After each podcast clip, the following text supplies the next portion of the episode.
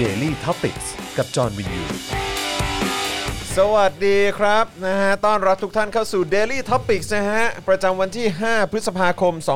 2564 นะครับ อยู่กับผม จอห์นวินยูนะครับ อาจารย์แบงค์ มองบนถอนหายใจนะครับนะฮะแล้วก็แน่นอนวันนี้เป็นการกลับมาและขอต้อน รับ ครูทอมนะครับ สวัสดีครับผมสวัสดีครับ สวัสดีครูทอมนะครับ สวัสดีครับสวัสดีครับ ครูทอมคลับเฮาส์ของเรา คิดถึงทุกคนเหลือเกิน คิดถึง Daily Topics คิดถึงคุณจอห์นวินยู คิดถึงจันแบงค์เหลือเกิน เออคิดถึงเหมือนกัน โอ้โห นะครับ มันห่างหายไปนานเกือบเดือนได้มั้งครับนะ เราแอบเมาส์ถึงคุณอยู่เป็นประ ครับผม จำนะครับ เพราะว่าเป็นห่วงไง ครับ เออเป็นห่วงว่าเป็นอย่างไรบ้างนะครับ อ่าเพราะว่าอันนี้ย้อนกลับไปนิดนึงหลายคนอาจจะยังไม่ทราบนะครับ ครับ นะก็คือเอ่อเมื่อหลายสัปดาห์ที่แล้ว ใช่ครับ หลายสัปดาห์ที่ผ่านมา ประมาณ นะครับ ช่วงช่วงสงกรานต์ ช่วงช่วงสงกรานต์เนอะเอ่อครูทอมก็พอดีไปเจอคุณป้องนวัด ครับ นะฮะก็เซฮายทักทายกันนะค ค รั รั บบ เซลฟี่กันนิดหน่อยนะครับ ใช่ แล้ววันถัดมาปะวันถัดมาหรืออีกวันสองวันถัดมาเนี่ยแหละ ใช่ครับ ประมาณ นะครับ สามสามเอ่อสามสี่วันเลย อ่าสามสี่วันเอ่อถัดมานะครับก็ ครับ เอ่อมีการแจ้งกันออกมาว่าคุณป้องนวัดเขาติดโควิด ครับผม ใช่ไหมเอ โโห อนะครับก็ตกใจมากนะครับ เพราะว่าครูทอมก็เพิ่งไปเจอมาด้วย ครับ นะครับครูทอมก็เลยตัดสินใจไปตรวจใช่ไหม ครับ ไปตรวจโควิดด้วย แล้วก็กักตัวเองด้วย ครับผม นะครับผลออกมาก็คือไม่ติด อ่าไม่ติด นะครับ ไม่ติด แต่ก็มีความรับผิดชอบต่อสังคม แน่นอนแน่นอน นะครับ ครับนะฮะก็เลยกักตัวต่อไป แล้วพอ ครับ กักครบเวลาปุ๊บก็ไปตรวจอีกรอบนึง ตรวจครับ ก็ ใช่ครับ สรุปว่าก็ก็ไม่เจอเชื้อ ครับผม ถือว่าโชคดีมาก ครับ นะครับ ใช่ครับ นะฮะวันนี้ครูทอมกลับมา ครับ นะครับ ก็ต้องบอกว่ากลับมาแค่วันเดียวนะครับ โอ้โห ตายแล้ว กลับมาแค่วันเดียวคือไม่ใช่ว่าจะไม่กลับมาอีกเลยนะครับ ครับ เพราะว่าคือเราก็ยังอยากจะขอรบกวนครูทอมมาเป็นพิธีกรประจำของเราอยู่เช่น ครับ เคยแหละ แต่ว่าครูทอมกำลังจะเดินทางไกล ครับผม นะครับกำลังจะเดินทางไกลในวันพรุ่งนี้ พรุ่งนี้ ต เช้า อน ครับ เช้าด้วยนะครับ เดี๋ยวรอให้คนเข้ามาเยอะกว่านี้ก่ อน เดี๋ยวผมจะเฉลยนะครับว่าครูทอมไปไหน ครับ นะครับแล้วก็ครูทอมไปทำอะไร ใช่ครับ นะครับ อ่ะ ยังไงเดี๋ยวคอยติดตามกัน แล้วก็ระหว่างนี้นะครับ ก็ขอความกรุณาทุกท่านนะครับ กดไลค์ แล้วก็กดแชร์กันด้วยนะครับ ช่วยกัน เอ่อเขาเรียกว่าแชร์คลิป ครับ นี้ออกไปให้คนได้ดูกันเยอะๆด้วยละกันนะครับ ครับเพผมราะว่าวันนี้ก็มีเรื่องราวให้คุยกันเยอะนะครับ ก็ห่างหายกันไปพักใหญ่นะครับ เพราะว่าก็เป็นวันหยุดด้วยนะครับ ก็เลยเอ่อเสาร์เสาร์ที่ไม่ได้มาอยู่แล้วนะครับ แต่ว่าจันทร์อังคารนี่ก็เป็นวันหยุดแล้วก็วันหยุดชดเชยนะครับ เราก็เลยไม่ได้มานะครับ แล้วก็เอ่อวันนี้จริงๆแล้วก็คือจะจัดแค่วันเดียวนะครับ นะครับ แล้วก็เดี๋ยวกลับมาอีกทีก็คือจะเป็นจันทร์หน้าเลย ครับ นะครับเพราะว่าพอดีเอ่อมีต้องเดินทางไปไปต่างจังหวัดกับที่บ้านนะครับนะฮะก็เลยต้องขออภัยด้วยเอ่อพฤหัสกับศุกร์นี้ก็คงจะยังไม่ได้เจอกันไปอีก 2 วันนะครับนะฮะ ครับ แต่ว่าวันนี้ก็กลับมาให้หายคิดถึงกันนิดนึงนะครับอ่าโอเค คอมเมนต์มากันเยอะแล้วนะครับ คุณทันชนิดบอกว่าครูทอมจะย้ายประเทศเหรอคะ โอ้โห อยาก เออ มากเลยบอกเลยพร้อมทุกอย่างตอนนี้เนี่ย ถ้าย้ายก็ไม่ได้จัดรายการกับเราดิเอ อนะครับ ขอจัดออนไลน์ได้ไหมฮะ ขอจัดออนไลน์ อยากย้าย เ ใจจะขาดเลย เออ นะฮะ ก็ดีนะ คือถ้าเกิดว่าไปออกแบบออนไลน์แบบนั้นนี่ก็ ครับ คงกลับมาอัปเดตกันได้ตลอดเลยว่า ครับ อยู่ต่างประเทศเนี่ย อ่า เทียบกับประเทศไทยแล้วมันมีอะไรแตกต่างกันบ้าง โอ้โห โอ้ย โอ้โหเผื่อๆผมชวนคุณจรไปด้วยกันนี่แหละครับ โอ้โห ครับผม คือก็ถามถามตรงๆ ก็แอบสนใจนะ ครับ จริง ๆ อย่างช่วงที่ผ่านมาก็เคยมีเอ่อตอนนั้นนี่เคยเกือบจะได้ไปจัดรายการวิทยุที่ญี่ปุ่นนะ อืมครับผม เออ นะครับ แต่ว่าตอนนั้นนี่ก็เอ่อตอนนั้นก็เหมือนเอ่อภรรยาตั้งท้องพอดี ครับ เออ นะครับ โอ้ ก็เลยแบบว่าไม่ได้ไป เออ นะครับ ก็ ก็ ก็น่าสนใจมาก เพราะว่า ครับ คือตอนนั้นเขาก็ชวนไป ไปจัดรายการวิทยุที่ญี่ปุ่น อ๋อ เออ นะครับ น่าสน แต่ว่าก็ ใจ ใช่ แต่ว่ามันก็มีแบบ มันก็มีหลายประเด็นนั่นแหละ เออ ครับ ก็คือแบบเออ จัดรายการวิทยุด้วย แต่ว่าจัดเป็นภาษาอังกฤษนะ เออ นะครับ ก็เหมือนแบบให้คนญี่ปุ่น แล้วก็ expat หรือว่าชาวต่างชาติที่อยู่ที่ญี่ปุ่นเนี่ยเขาได้ ครับ ฟังกันอะไรอย่างเงี้ย อืม เออ แล้วก็อีกอย่างก็คือมันก็มีประเด็นเรื่องของบริษัทด้วย ครับ เออ ก็เลยไม่ได้ไปนะครับ แต่พอตอนนี้นี่ โอ้โหยมันเป็นกระแสใหญ่โตเลย นะ นั่นสิฮะ เออครับน่าย กน่าย้ายย กสย้ายนใจมาก น่า ครับ สนใจมากนะครับ คนก็ คนก็เอ่อสนใจจะย้ายไปอยู่ต่างประเทศกันเยอะ ซึ่งก็ไม่แปลกใจเลย ครับ นะ ผม เพราะว่าคือ อย่างวันนี้กับการตัดสินของศาลรัฐธรรมนูญ ครับ นะ โอ้โห ก็น่าจะยิ่งเป็น ตายแล้ว การตอกย้ำให้หลายต่อหลายคน มีความรู้สึกว่า อืม นะ ครับ เออ ไปอยู่ ไปอยู่ประเทศอื่นก็อาจจะไม่ต้องมาลุ้นอะไรแบบ ใช่ นี้นะฮะ เผื่อๆไปอยู่ประเทศอื่นหาลู่ทางทำมาหากินทำอะไรผิดกฎหมายที่ประเทศอื่นก็ได้ นะครับ เอ่อเสร็จ ไม่ เรียบร้อยแล้วค่อยกลับมาไง แต่ไปทำไปทำอะไรผิดกฎหมายต่างประเทศเนี่ยคือ ครั ก็ บ ติดคุกไง อ๋อ เออ โอเค นะครับติดคุกแล้วก็โดนดำเนินคดีอะไรต่าง อ๋ ๆ อ ใช่ไหม โอเค เออนะครับแต่ว่า แต่ว่าถ้ามาอยู่เมืองไทย ครับ ก็ก็ไม่แน่อาจจะไม่ติดก็ได้ ใช่ เอออาจจะ แต่ ไม่ อยู่เมืองไทยเนี่ยไม่ต้องทำอะไรก็ติดนะครับ เออใช่ครับ คือแค่ออกมาพูดออกมาแสดงความเห็น เออ ก็ติดคุกได้ครับ ครับ เออนะฮะก็เนี่ยแหละครับประเทศไทย ถูกต้องครับ this is Thailand นะครับ Yeah อ่ะสวัสดีคุณสุวรรณีด้วยนะครับอันนี้เป็นผู้สนับสนุนเอ่อพวกเรานะครับอยู่ที่ญี่ปุ่นด้วย ครับ นะครับ ขอบคุก็ณครับ คอยเติมเอ่อดาวมาให้ตลอดเลย ครับ นะครับนะฮะแล้วก็ขอบคุณทุกท่านที่เข้ามาทักทายกันนะครับ เดี๋ยวผมจะทยอยทักทายให้ครบทุกคนนะครับนะฮะ ครับ อ่ะแต่ว่าตอนนี้ก็เอ่อช่วยกันเติมพลังเข้ามาให้กับพวกเราหน่อยนะครับ ทางบัญชีกสิกรไทยนะครับ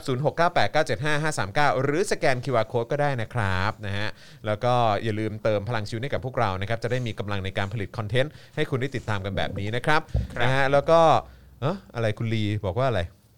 เห็นเห็นคุณลีบอกว่าให้ให้ให้ตามคุณลีไป คุณลีอยู่สิงคโปร์มั้ง อ๋อ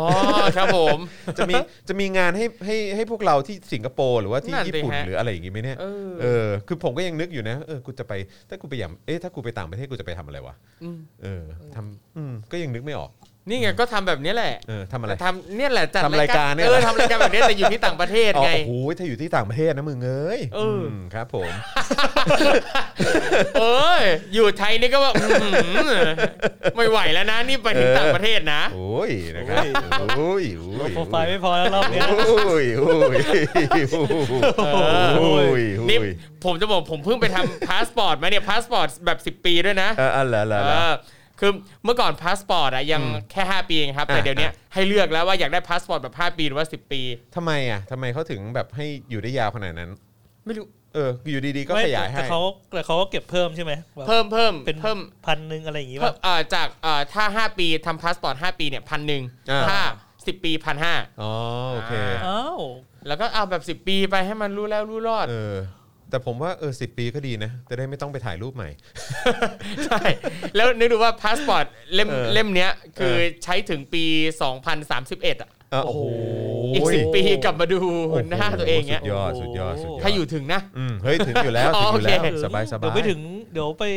เดี๋ยวไปเมืองนอกใช่ไหมครับ เออ เดี๋ยวไปเจอลูกบิดเดี๋ยวก็กลับมาแล้ว โอ้ครับผมนะฮะ ครับ เดี๋ยวเจอลูกบิดเย็นแล้วก็อ๋อไม่มีที่ไหนดีเท่าเมืองไทยแล้ว โอ้ตายตายตายตายเนี่ยอีที่เห็นลูกบิดเนี่ย มึงไม่รู้สึกอะไรกับทางเท้าเลยหรือยังไง ทางเท้า อะไรต่างๆตั้งเยอะแยะมากมายมึง เออ มึงไม่รู้สึกเลยนะมึงเจอลูกบิด ใช่ อย่างเดียวแล้วมึงก็โอ้ตายแล้วมึงนอนมันแย่จริงๆเลย เออ โอ้ยเฮีย คิดได้แค่นี้ไอสัตว์นะฮะ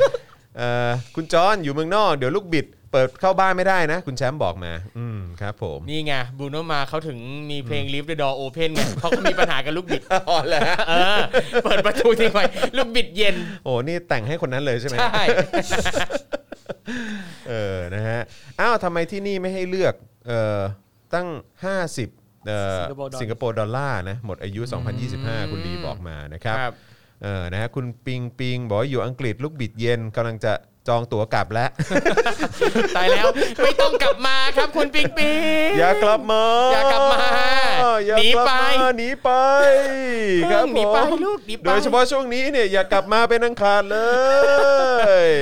ใช่ครับ เออนะครับอ่ะเออแล้วก็วันนี้วันนี้มีใครนะ วันนี้นิพิษปะนิพิษอินทรสมบัติปะผมเห็นผมเห็นมีมีพาดหัวข่าวอยู่ ครับ ใช่ เอิ่มบอกว่าใครจะไปใครจะย้ายไปอยู่ต่างประเทศอ่ะ เออ ให้มาหาเขาเลยนะ เออ เดี๋ยวเขาออกค่าตั๋วให้ เออ พูดแล้ว เฮ้ย นะ น่าสนนะเว้ย พูดแล้ว น่า นะ สนนะเว้ย ทำไมมีคนไปลองของแล้ว มีเหรอแล้วเป็นไง เออไม่ตอบ เอาไม่ตอบ เออ อะไรวะ อะไรอ่ะ อะไรวะ เออ นี่มันคนจริงไหมเนี่ย จริง อืมคือถ้าแค่นี้ยังทำตามคำพูดไม่ได้นี่ผมว่าหนักนะฮะ จริงครับ เออ ก็ไม่รู้ นค จะ บ เปิดมันทำไมอะเนอะ เออ คือคือเป็นคือเป็นอะไรจะพูดทำไม เออ เออนะครับอ่ะโอเคนะครับ ก็เดี๋ยววันนี้นะครับ เดี๋ยวเราจะมาดูหัวข้อข่าวกันนิดนึง แต่ว่าระหว่างนี้นะครับ คุณผู้ชมก็สามารถเติมพลังชีวิตให้กับพวกเราได้นะครับ ผ่านทางบัญชีกสิกรไทยนะครับ0698975539 หรือสแกน QR Code ก็ได้นะครับผมนะฮะอ่ะเดี๋ยวดูหัวข้อข่าวก่อนนะครับ แล้วเดี๋ยวเราจะกลับมาพูดคุยกันว่าครูทอมจะไปไหนนะครับ ครับนะฮะก็เดี๋ยวจะมีการติดตามสถานการณ์โควิด -19 นะครับแล้วก็การฉีดวัคซีนล่าสุดในไทยด้วยนะครับ เดี๋ยวเราจะมาคุยกันในประเด็นนี้นะครับว่าเอ่อมีอะไรอัปเดตกันบ้างนะครับ แล้วก็เรื่องของวัคซีนทั้งในไทยและต่างประเทศด้วย เดี๋ยวคุยกันนะครับ ครับ นะฮะแล้วก็มีประเด็นโทนี่วูดซัม อ่าน นะฮะว่าเมื่อวานนี้เนี่ยเออใช่ไหมเมื่อวานนี้ใช่ไหม เมื่อวานครับ เมื่อวานเขาพูดอะไรบ้าง ครับ นะครับก็เดี๋ยวเดี๋ยวเราจะมาสรุปคร่าว ๆ ให้ฟังนะครับถึงหัวข้อที่โทนี่เขาพูดไปนะครับ ครับ จะคร่าวไหมเนี่ยผมก็ไม่แน่ใจนี่ ยาวเกือบเกือบหน้าครึ่งเลยเนี่ยอืมนะครับแล้วก็มีประเด็นที่คุณหมอวายโยใช่ไหมคุณ ครับ เก่งใช่ไหมคุณเก่ง โอเค วายโยใช่ไหมฮะ ครับ เอ่อมาเปิดเผยว่าทางเอ่อว่าโควิดสายพันธุ์บราซิลแอฟริกาเข้าไทยแล้วนะครับตั้งแต่ช่วงต้นเดือนที่ผ่านมา ครับ นะครับแล้วก็เรื่องที่น่ากังวลก็คือ วัคซีนซิโนแวคเนี่ยน่าจะเอาไม่อยู่นะฮะอืมนะฮะแล้วก็มีอัปเดตยอดการฉีดวัคซีนล่าสุดนะครับ ครับ นะฮะนายกรับว่าไทยเราเนี่ยฉีดได้น้อย เพราะของหมด อ่า นะฮะระยะการฉีดตามกลุ่มเป้าหมาย โดยหมอพร้อมเนี่ยเดี๋ยวอันนี้ต้องมาอัปเดตกันด้วย พร้อมมาก ซึ่งก็น่าสนใจนะก็คือเขาถ้าถ้าผมจำไม่ผิดเข้าใจว่า 2 เดือน ฉีดไป 4 0 0แสนโดสมั้ง ครับ หรือว่า 4 0 0แสนคนผมจำไม่ได้ แต่ว่าอเมริกาเนี่ยร้อยวันใช่ไหม ใช่ครับ เขาฉีดไป จริง 200 เท่าไหร่ไหมสองร้อยสองร้อยล้านโดสป่ะผมจำไม่ได้ผมจำไม่ได้ แต่คือ เยอะ คือ มาก ที่แน่ ๆ คือถึงคือครบตามเป้าหมาย ที่เขา ครับ จะฉีดตอนต้นแล้วแหละ ครับ เออนะครับนี่คือใช้เวลา 100 วันนะครับ ครับ แต่ของไทยเรานี่ 2 เดือน 4 0 0แสนครับ ครับ อืมนะฮะก็เห็นเขาบอกว่าภายในสิ้นปีนี้จะต้องฉีดให้ได้ 50 ล้าน มันจะได้ไหมวะ ครับ 2 เดือน 4 แสนเองอืมนะฮะ มารอดูกัน แล้วก็มีแฮชแท็กซีโนแวคนะครับที่ติดเทรนด์ข้ามคืนด้วยนะครับนะฮะหลังเอ่อคนมาแห่รีวิวผลข้างเคียงกัน ครับ เพียบ ผม เลยนะครับ ซึ่งมีอะไรบ้างเดี๋ยวมาเล่าให้ เอ ฟัง อ นะครับเอ่อพยาบาลถูกเรียกตรวจสอบนะครับหลังเผยแพร่ปัญหาภายในโรงพยาบาลกับรายการโหนกระแสค ครั รับบ แหม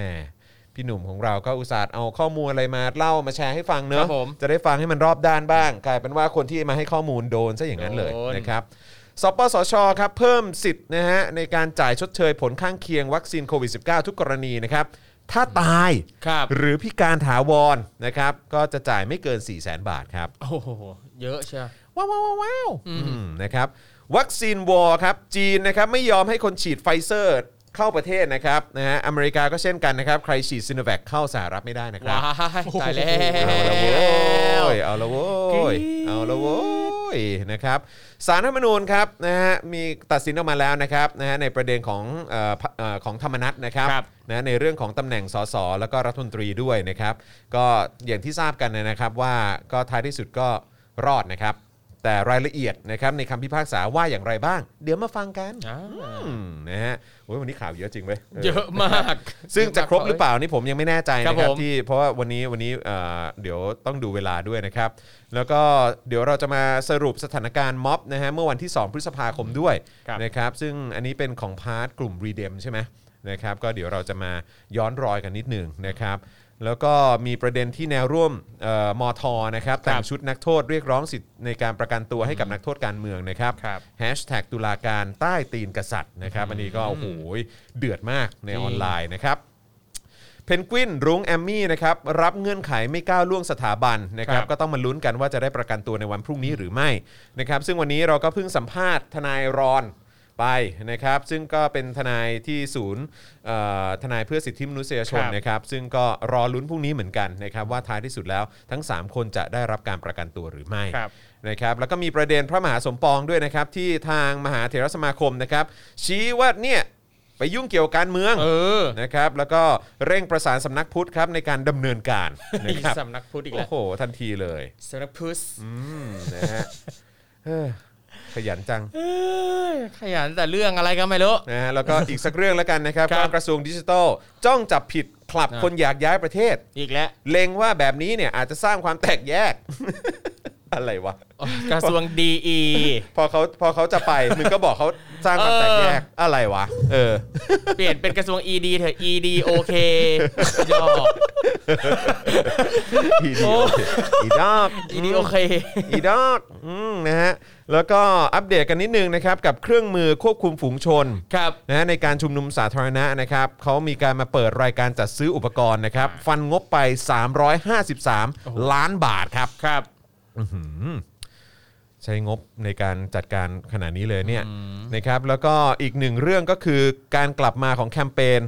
hashtag no CPTPP ครับ อ่า เออก ลับมาอีกครั้ง นะครับอันนี้ ครั ก็ บ เป็นอีกเรื่องหนึ่งที่กลับมาอยู่ในกระแสอีกครั้งหนึ่งกับเรื่องของข้อตกลง CPTPP นั่นเองนะครับอ่ะเดี๋ยวมาดูกันนะครับว่าเราจะรายงานครบทั้งหมดไหมในวันนี้นะครับ เออ นะฮะ อ่ะเดี๋ยวแต่เดี๋ยวเราจะพยายามเต็มที่แล้วกันนะครับ ครับผม นะฮะอ่ะแล้วก็ระหว่างนี้ย้ำอีกครั้งนะครับ คุณผู้ชมสนับสนุนพวกเราได้นะครับ ผ่านทางบัญชีกสิกรไทย 0698975539 หรือสแกน QR Code ก็ได้นะครับ ครับ นะฮะแล้วก็ก่อนเข้าเนื้อหาข่าววันนี้นะครับ มีข่าวประชาสัมพันธ์จากคณะรัฐศาสตร์มหาวิทยาลัยธรรมศาสตร์นะครับ ขอเชิญสิทธิ์เก่าสิทธิ์ปัจจุบันของสิงห์แดงนะครับ แล้วก็ประชาชนทั่วไปร่วมกิจกรรม ส่งกำลังใจให้เพนกวินพริชชีวรักษ์และครอบครัวนะครับเอ่อณศาลอาญารัชดานะครับในวันพุธที่เอ่อในวันที่ 6 พฤษภาคมก็คือพรุ่งนี้นะครับเวล ครับ า 9 โมงเช้านะครับเพราะฉะนั้นนะฮะย้ำอีกครั้งสิทธิ์เก่าสิทธิ์ปัจจุบันของสิงห์แดง รัฐศาสตร์มหาวิทยาลัยธรรมศาสตร์รวมถึงประชาชนทั่วไปนะครับไปร่วมนะฮะส่งกำลังใจให้กับเพนกวินชีวรักษ์และครอบครัว ได้ที่บริเวณศาลอาญานะครับในวันพรุ่งนี้ตั้งแต่ 9 โมงเช้าเป็นต้นไปนะครับนะฮะสืบเนื่องจากการไต่สวน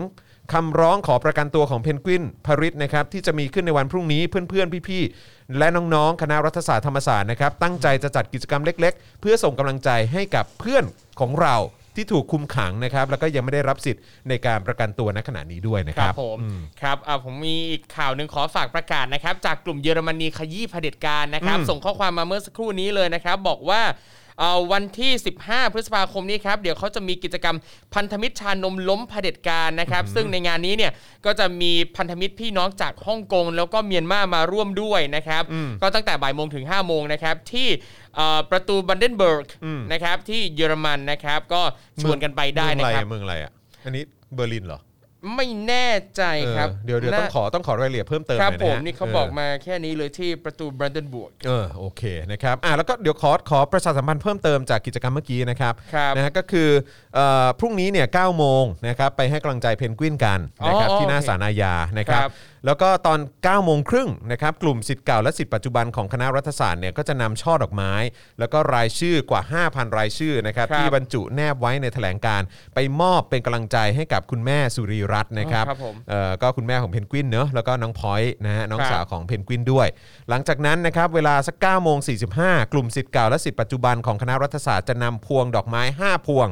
ที่เป็นสัญลักษณ์ของคน 5,000 คน ครับ ร่วมลงชื่อกับเราไปวางไว้นะครับที่บริเวณหน้าศาลอาญานะครับพร้อมกับป้ายข้อความ ขอเผด็จการจงพ่ายแพ้ต่อความรักของแม่ ครับ นะครับปล่อยพี่เราปล่อยเพื่อนเราปล่อยน้องเรานะค ครั รับ บ ครับแล้วก็ป้าย QR code นะครับเพื่อประชาสัมพันธ์แถลงการณ์ก่อนจะมีการอ่านแถลงการณ์บริเวณหน้าศาลอาญาโดยผู้แทนจากคณะรัฐศาสตร์มหาวิทยาลัยธรรมศาสตร์ด้วยนะครับ ครับผม โดยแถลงการณ์เนี่ยจะถูกนำส่งมอบให้ถึงศาลอาญาต่อไปนะครับ บุคคลที่สนใจนะครับสามารถนำดอกไม้และป้ายข้อความมาวางไว้ด้วยกันได้ ตั้งแต่ 10 โมงเป็นต้นไปนะครับโดยกิจกรรมจะสิ้นสุดก่อนเวลานัดหมายของกลุ่มธรรมศาสตร์ และการชุมนุมในเวลา 11 โมงนะครั ครับ บผม นะฮะก็เอาเป็นว่าไปรวมตัวกันได้ตั้งแต่ 9 โมง ครับ นะครับบริเวณหน้าศาลอาญานะครับ ครับ สำหรับใครที่เป็นสิทธิ์เก่าสิทธิ์ปัจจุบันของคณะรัฐศาสตร์ธรรมศาสตร์นะค ครั รั บบ ผม หรือว่าจะเป็นประชาชนทั่วไป ก็สามารถไปร่วมแสดงออกกันได้นะครับ ครับ นะฮะ ผมเมื่อเมื่อกี้ผมคิดว่าจบแล้วพูดแทรกมาขอโทษด้วอุ้ยยะคบ ไม่เป็นไรไม่เป็นไรไม่เป็นไรนะครับนะฮะ ครับ ก็ชัดเจนนะครับ ครับ ว่า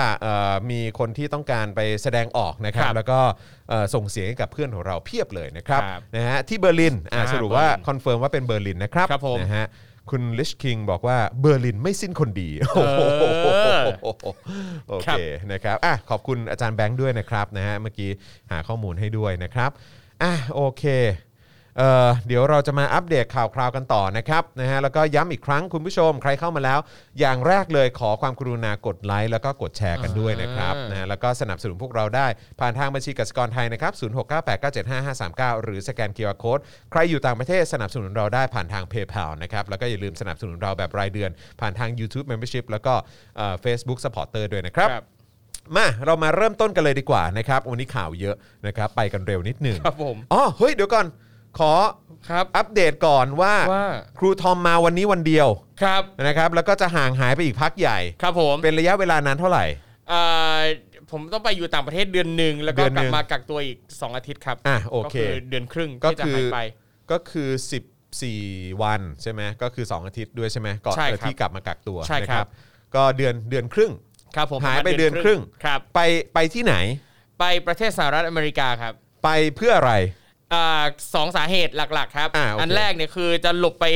ปั่นงานทีเสทำวิทยานิพนธ์ให้เสร็จ เพราะว่า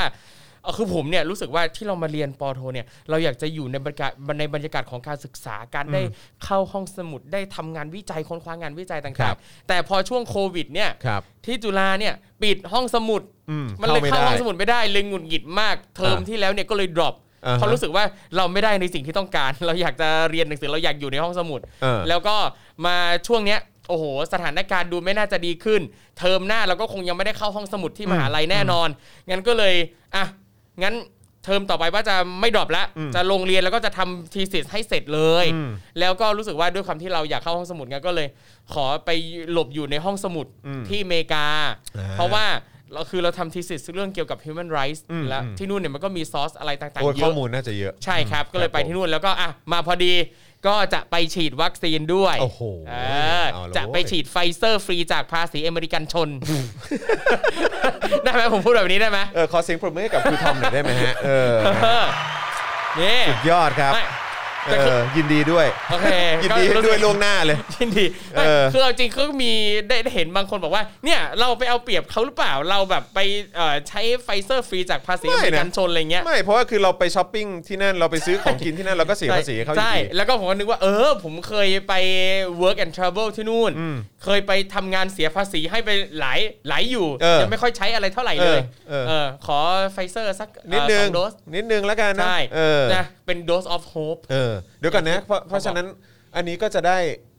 คือกี่โดสอะ สองโดสครับ สองเลยเหรอ สองครับ แต่แต่มันต้องเว้นช่วงไหม เว้นเอ่อถ้าเป็นไฟเซอร์เว้น 3 สัปดาห์ครับ อ๋อ อ อย่าง น้อย โอเค 3 สัปดาห์ ถ้าเป็นโมเดอร์นาอย่างน้อย 4 สัปดาห์ แต่ถ้า อ่า จอร์นสันแอนจอร์นสันเนี่ย โดสเดียว อ๋อโอเค เพราะฉะนั้นก็ครูทอมก็ไปเดือนเดือนหนึ่งอยู่แล้ว ใช่ครับ นะครับเพราะฉะนั้นก็ครอบคลุมทั้งสอง ครับผโดมสนะ ใช่ ครับ ครับ แล้วก็จะกลับมากักตัวต่อ ใช่ครับ นะครับแล้วก็หลังจากนั้นก็ค่อยกลับมาเจอกันใน ครับ Daily ผม Topics นะครับ ครับ เฮ้ยแต่ว่าไม่แน่นะเออถ้าครู เออ ทอมแบบว่างๆ หรือว่า ได้เลย ออคิดถึงอะไรเงี้ยก็แบบ ได้เลย สามารถแบบวิดีโอคอลแบบนะมา ใช่ ซึ่ง อั ผ ป ม เดต ต้อง กันได้นะ ตื่นตีห้า อ๋อเหรออ๋อโอเค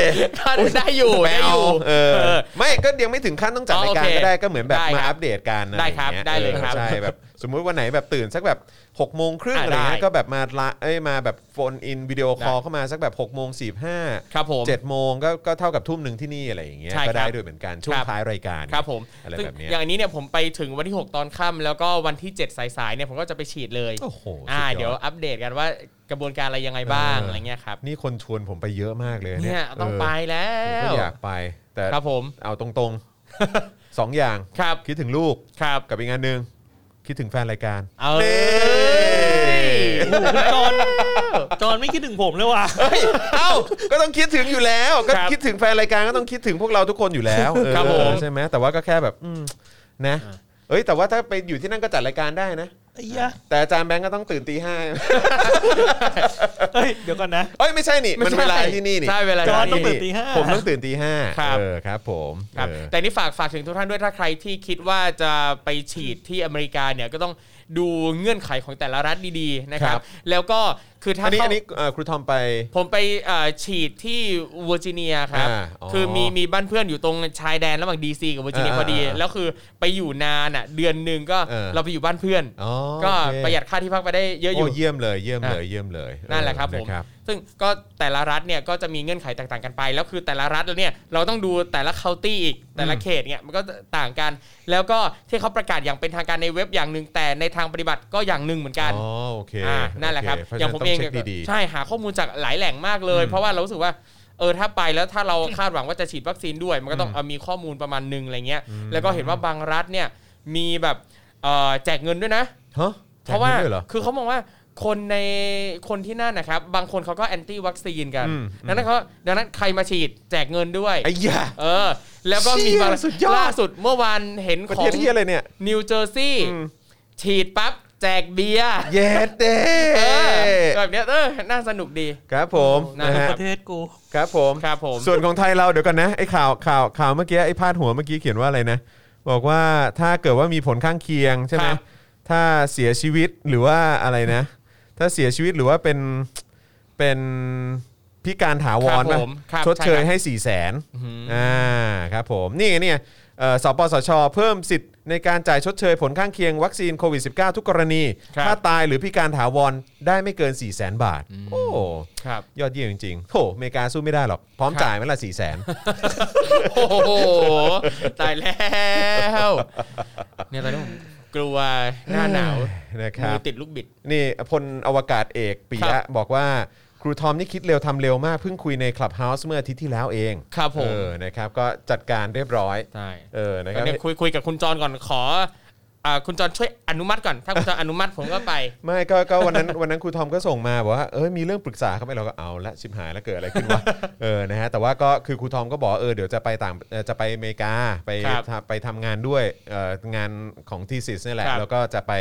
จะไปฉีดวัคซีนด้วยแล้ว ครั ก็ บผม โอ้ไปเลยเออนะครับมันปลอดภัยกว่าไปเลยเออ ครับ นะครับไม่มีปัญหา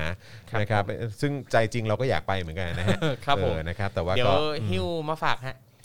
เดี๋ยวหิ้วมาฝาก รับ โอเค รับหิ้วไฟเซอร์ รับหิ้วไฟเซอร์ด้วย ทุเรียนนะครับ นะครับ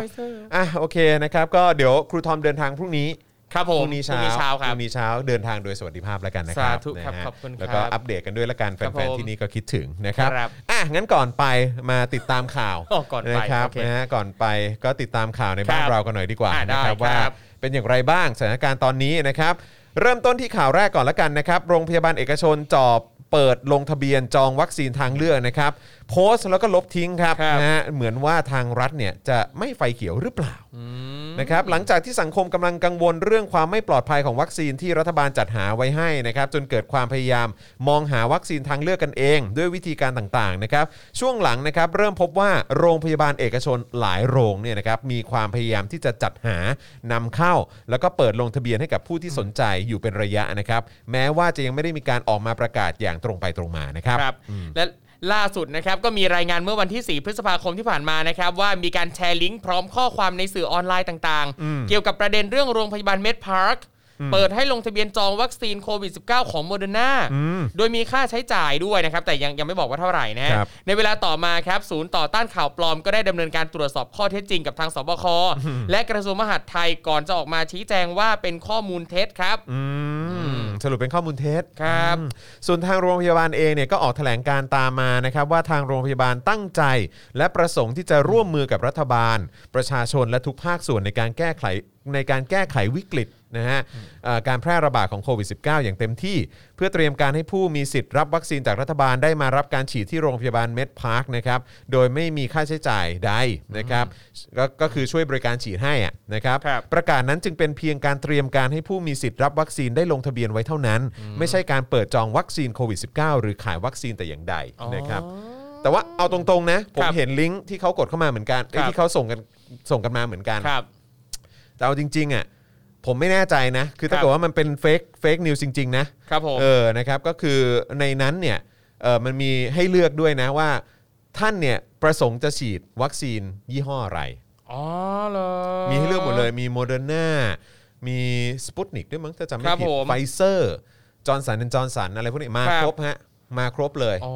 ก็คือให้เลือกอ่ะ แต่ผมผมเข้าแต่แต่ผมเข้าใจว่ามันอาจจะเป็นคล้ายๆการโหวตหรือเปล่า ผม ครั ก็ บ ไม่รู้เหมือนกัน คือเหมือนแบบ อาจจะเป็นคล้ายๆการ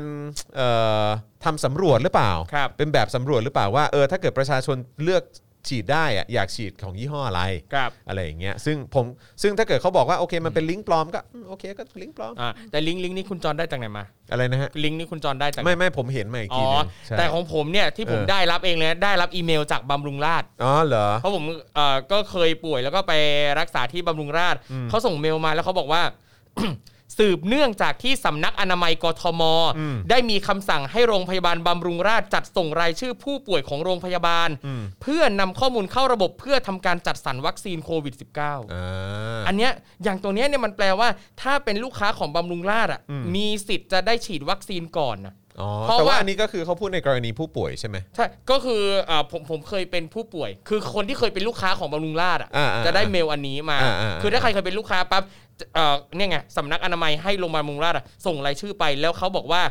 ทางโรงพยาบาลอ่ะไม่สามารถจะส่งรายชื่อไปก่อนได้ ต้องเขาเลยส่งเมลมาถามความเห็นเราว่าเราโอเคไหม อ๋อต้องต้องได้รับการยินยอมก่อน ใช่ถึงจะส่งรายชื่อของลูกค้าบำรุงราษฎร์เนี่ยให้สำนักอนามัยไป อ่ อ่ะ า ผมเลยทักไปถามว่า อันเนี้ยได้ฉีดวัคซีนของอะไร อืม เออเขาก็ตอบกลับมาว่า เอ่อทางโรงพยาบาลขอแจ้งว่าเนื่องจากภาครัฐเป็นผู้พิจารณาจัดสรรวัคซีน ทางบริทางโรงพยาบาลจึงไม่สามารถระบุประเภทและยี่ห้อของวัคซีนได้ ก็คือก็คือมีความเป็นไปได้แหละว่าก็คือเขาก็จะจัดการฉีดให้ แต่ว่าก็ ใช่ คือ ครับ อาจจะต้องเป็นวัคซีนที่รัฐเป็นคนจัดหามา ใช่แล้วแต่คืออย่างเนี้ยมันก็เห็นชัดว่าถ้าเป็นลูกค้าบำรุงราษฎร์อะได้สิทธิ์ก่อนนะ อ่าครับผม ใช่ อืมนะครับก็ไม่รู้ว่าโรงพยาบาลอื่นเป็นด้วยหรือเปล่านะค ครั รับบ นะฮะอ่ะความสับเอ่อส่วนงั้นเดี๋ยวต่อตรงนี้ก่อนละกันนะค ครั รั บบ ผม ส่วนทางโรงพยาบาลเองนะครับเอ่ออ๋ออ๋ออันนี้ เอออ่ อ่านไปแล้วนะครับความความสับสนลักษณะเดียวกันนี้ยังเกิดขึ้นกับโรงพยาบาลสมิติเวชแล้วก็โรงพยาบาลพญาไทเหมือนกัน ครับ นะครับเนื่องจากล่าสุดเนี่ยมีประกาศชี้แจงออกมานะครับว่าขณะนี้ทางโรงพยาบาลยังไม่ได้มีการสั่งซื้อหรือจองวัคซีนทางเลือก ไม่ว่าจะเป็นยี่ห้อใดก็ตามนะครับอย่างที่เป็นข่าวจึงยังไม่สามารถทำการเปิดจองได้ ครับแต่ก่อนหน้านี้นะครับก็มีการแชร์เอ่อแชร์ข้อความต่อๆกันมาว่า โรงพยาบาลสมิติเวชเองนะครับก็ได้เปิดให้ผู้ที่สนใจรับวัคซีนยี่ห้อไฟเซอร์เนี่ยลงทะเบียนได้ผ่านลิงก์ของโรงพยาบาล พร้อมระบุว่าวัคซีนโควิดจะขายร่วมกับแพ็กเกจวัคซีนบุฟเฟ่ต์ราคา 20,000 บาทนะคะรายละเอียดดังนี้ค่ะ พร้อมกับแนบลิงก์ที่ระบุรายละเอียดตารางวัคซีนต่างๆ เช่นเอ่อวัคซีนไข้หวัดใหญ่ไวรัสตับอักเสบบีและอื่นๆโดยในรายการเอ่อในท้ายในท้ายรายการก็ได้ระบุว่า วัคซีนป้องกันโควิด -19 สองเข็มเอาไว้ด้วยอืม นะฮะแม้แบบฟอร์มนั้นเนี่ยจะถูกลบออกไปแล้วนะครับ ทางบุคลากรโรงพยาบาลก็ออกมากล่าวว่าโรงพยาบาลไม่เคยระบุยี่ห้อของวัคซีน ขออย่าเพิ่งโทรเข้ามาสอบถามเนื่องจากระบบเริ่มจะรับไม่ไหว เนื่องจากมีผู้ติดต่อเข้ามาเป็นจำนวนมาก ขณะนี้ยังไม่มีวัคซีนอะไรเข้ามาให้ผู้ป่วย มีแต่ล็อตที่รัฐบาลจัดมาให้บุคลากรเท่านั้น ครับ นะฮะ อย่างไรก็ดีนะครับ มีประชาชนบางท่านที่เข้าลิงก์ทัน แล้วก็ได้กรอกข้อมูลนะครับ ออกมาแชร์ว่ารายละเอียดมีช้อยให้เลือกว่าจะรับวัคซีนยี่ห้ออะไร นี่ไง โดยเลือกได้มากกว่า 1 ยี่ห้อนะครับ ซึ่งในนั้นเนี่ยมีทั้งไฟเซอร์จอร์นสันแอนด์จอร์นสันแล้วก็มีให้กดเลือกด้วยว่ามีความประสงค์จะรับซีโนแวคหรือเปล่า ครับผมนะฮะก็เลยทำให้มีคนจำนวนไม่น้อยนะครับที่ตั้ง ครับ ข้อสงสัยต่อเนื่องนะครับว่าประเด็นนี้เนี่ยมันมีลับลมคมในหรือเปล่านะฮะแล้วก็วิเคราะห์กันว่านะครับอาจจะมีอภิสิทธิ์ชนที่ได้ฉีดหรือจองวัคซีนไปก่อนแล้ว ครับ นะครับอย่างไรก็ตามนะฮะในแพทย์ไพศาลดันคุ้มนะครับเลขาธิการคณะกรรมการอาหารและยาหรือออยก็ออกมาปฏิเสธข่าวการนำวัคซีนโควิด -19 จากไฟเซอร์มาใช้ในประเทศไทย แล้วก็ยืนยันว่าออยเนี่ยไม่ได้รับเรื่อง ยังไม่มีการยื่นขึ้นทะเบียนจากบริษัทไฟเซอร์ประเทศไทย และไม่ได้มาขออนุญาตจากออยด้วย ครับนอกจากนี้นะครับการจะนำวัคซีนเข้ามาเนี่ยก็ต้องผ่านด่านออยซึ่งได้ตรวจสอบทั้ง 3 4 ส่วนแล้วพบว่าไม่มีวัคซีนของไฟเซอร์เข้ามาอย่างแน่นอนครับขณะเดียวกันนะครับก็ได้สอบถามไปยังบริษัทไฟเซอร์ประเทศไทย ก็ยืนยันว่ายังไม่ได้มีการยื่นเอกสาร ยังไม่มีการนำวัคซีนเข้ามาในไทยเช่นเดียวกัน ทั้งนี้นะฮะไฟเซอร์เองก็มีนโยบายว่าจะขายวัคซีนให้กับภาครัฐเท่านั้น ซึ่งก็ยังไม่มีการติดต่อจากบริษัทเพื่อขอขึ้นทะเบียน แล้วก็ยังคงอยู่ในขั้นตอนการเจรจาครับ ครับส่วนที่ปรากฏบนเว็บไซต์นะครับว่ามีการนำเข้ามายังประเทศไทยเนี่ยทางไฟเซอร์ยืนยันว่าบริษัทไม่มีเว็บไซต์ลักษณะดังกล่าว อย่างไรก็ตามเลขาธิการกรรมการอาหารและยาหรือออยเนี่ยเชื่อว่าทางไฟเซอร์ น่าจะยื่นขอขึ้นทะเบียนวัคซีนในประเทศไทยเร็วๆนี้นะค ค รั รับ บซึ่งในปัจจุบันนะครับ ไทยก็มีวัคซีนที่ขึ้นทะเบียนแล้วทั้งสิ้น 3 ตัวก็คือ a s t r a z e ซ e c a s i n o v a c แล้วก็ Johnson Johnson นะครับยื่นเอกสารแล้ว อยู่ระหว่างการประเมิน 1 ตัวก็คือวัคซีนของ Moderna ครับ นอกจากนี้นะครับ ยังมีวัคซีนที่อยู่ระหว่างการยื่นเอกสารให้ครบอีก 2 บริษัทก็คือ Covaxin ของอินเดียนะครับ แล้วก็ Sputnik V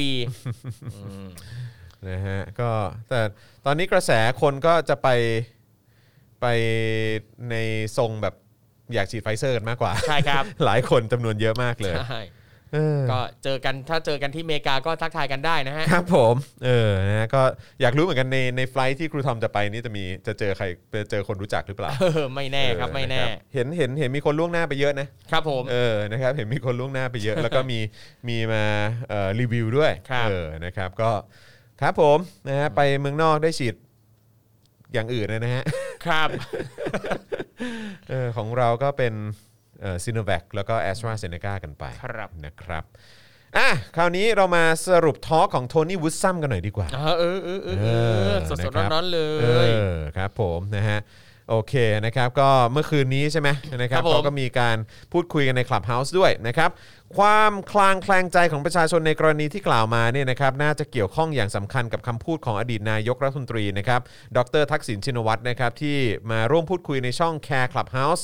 นะฮะกับ Care Talk นั่นเองนะครับ กับหัวข้อที่มีชื่อว่าคิดเคลื่อนไทย พลิกฟื้นวิกฤตโควิดกับโทนี่วูดซัมนะครับ โดยพูดถึงการแพร่ระบาดของโควิด -19 แล้วก็การบริหารจัดการพื้นที่คลองเตย รวมถึงเรื่องที่วัคซีนเนี่ยล่าช้าด้วย โดยดรทักษิณชี้นะครับว่าเศรษฐกิจไทยขึ้นอยู่กับ 4 เครื่องยนต์สำคัญนะครับ ซึ่งเราก็พูดซ้ำแล้วซ้ำอีกนะครับเจอข่าวตื้นก็พูดซ้ำแล้วซ้ำอีกนะครับ ครับ วีคก่อนยังพูดอยู่เลยนะครับหนึ่งการส่งออกเครื่องยนต์เครื่องยนต์หนึ่งสองการท่องเที่ยว 3 การลงทุนโดยตรงจากต่างประเทศ แล้วก็ 4 เศรษฐกิจภายในประเทศ ครับ ซึ่งดรทักษิณนะครับก็ได้กล่าวว่าความจริงแล้วเนี่ยเรากู้เงินมาพอสมควร แต่รัฐบาลจ้องแต่จะปูพรมแจกเงินเล่นการเมือง มันต้องไปหาคนที่กระทบก่อนจริง ๆ ปูพรมเนี่ยไม่ได้ช่วยเศรษฐกิจเลย วันนี้เนี่ยต้องแก้ปัญหาคนที่จะอดตายก่อนนะครับซึ่งเกี่ยวกับสถานการณ์โควิดในตอนนี้นะครับดรทักษิณก็แนะนำว่ากระดุมเม็ดแรกที่นายกของไทยอาจจะกำลังสุ่มเสี่ยงจะติดผิดก็คือ การรวบอำนาจทั้งหมดไปไว้ที่ตัวเอง แต่ความจริงแล้วนะครับต้องใช้ความรู้ทางวิทยาศาสตร์ และการแพทย์เพื่อแก้ปัญหาให้ตรงจุด อืมคือการร่วมอำนาจมันไม่ได้ช่วยอะไรนะครับ ใช่ นะฮะถ้าเกิดว่าไม่ใช้วิธีแก้ปัญหานะครับที่มันถูกต้องจริง ใช่ ๆนะครับซึ่งในกรณีนี้เนี่ยมันก็น่าจะเป็นเรื่องของวิทยาศาสตร์ แล้วก็ทางการแพทย์เนี่ยแหละค ครับ รับ เกี่ยวกับประเด็นเรื่องวัคซีนนะครับดรทักษิณเขาก็บอกว่านะครับเราต้องรอให้สยามไบโอไซเอนซ์เนี่ยเสร็จก่อนเหรออเอาจากที่อื่นก่อนได้ไหมอ่ะตอนนี้มันเร่งด่วนจริง ๆ ประเทศไหนมีเหลือก็ไปขอเจรจาแบ่งซื้อได้ไหมแลกเปลี่ยนได้ไหม เอาของเข้ามาก่อนไฟเซอร์สิงคโปร์เหลือไหม อิสราเอลเหลือหรือเปล่า ไปคุยสิครับ ศักยภาพทางการทูตความสัมพันธ์ส่วนตัวใช้เข้าสิครับ เออ นะฮะ โดยดรทักษิณตั้งคำถามว่าทำไมไทยถึงเลือก a s t r a z e ซ e c a และ s i n o v a c ในเมื่อทั้งโลกรู้ว่าอันดับหนึ่งคือไฟเซอร์กับโมเดอร์นาถ้าพูดถึงวัคซีนของจีนเนี่ยก็ต้องเป็นซิโนฟาร์ม แต่ไทยไม่เลือกฮะ ครับ อืมนะฮะแล้วก็กล่าวว่าเท่าที่ทราบมาเนี่ยออยอนุมัติวัคซีนของ 4 บริษัทไปแล้ว แต่ยังไม่มีไฟเซอร์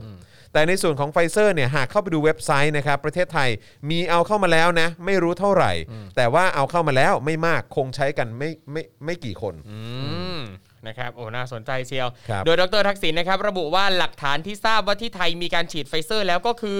ดูจากเว็บไซต์และแผนที่ประเทศ ถ้ามีสีเหลืองขึ้นคือเอาเข้ามาแล้ว แต่กรณีที่ไทยได้ระบุว่าเป็นกรณีฉิกอ่ากรณีฉุกเฉิน แสดงว่าเอาเข้ามาไม่มาก แต่ก็มีหลักฐานอยู่ อืมเออใครมีลิงก์อ่ะใครมีลิงก์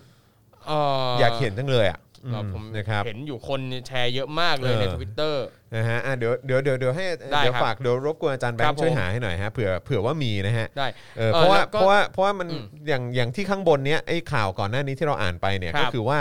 เหมือนเอ่ออะไรนะ ก็เขาเขาออก ของ ไฟ Pfizer เซอร์เขาออกมาบอกว่าไม่มีเว็บนี้ ครับ ไม่มี แต่ถ้าจะไม่ผิดเนี่ยลิงก์นั้นเป็นของ New York Times อ๋อนิวยอร์กไทม์ ใช่ที่ทำเป็นแผนที่โลกเลยว่า ซึ่งก็น่าสนใจว่านิวยอร์ก ตรง ไท ไหน ม์เนี่ยคือนิวยอร์กไทม์เนี่ยนะกว่าจะลงข่าวอะไรก็ตามเนี่ยนะเช็คข้อมูลแล้วเช็คข้อมูลอีก ค นะ รับ คือเขาเขาซีเรียสเรื่องนี้มากว่า ครับ ข้อมูลข้อเท็จจริงที่นำเสนอไปมันต้องถูกต้อง ครับ นะครับ เพราะฉะนั้นคือกำลังจะบอกว่าทางไอ้นิวยอร์กไทมส์เนี่ย ปล่อยเฟกนิวส์เหรอ อ่า ซึ่งถ้าถ้าจำไม่ผิดนะครับ เหมือนกับว่าเอ่อ อ่านี่ไง ขึ้นมาแล้ว เอ่ออ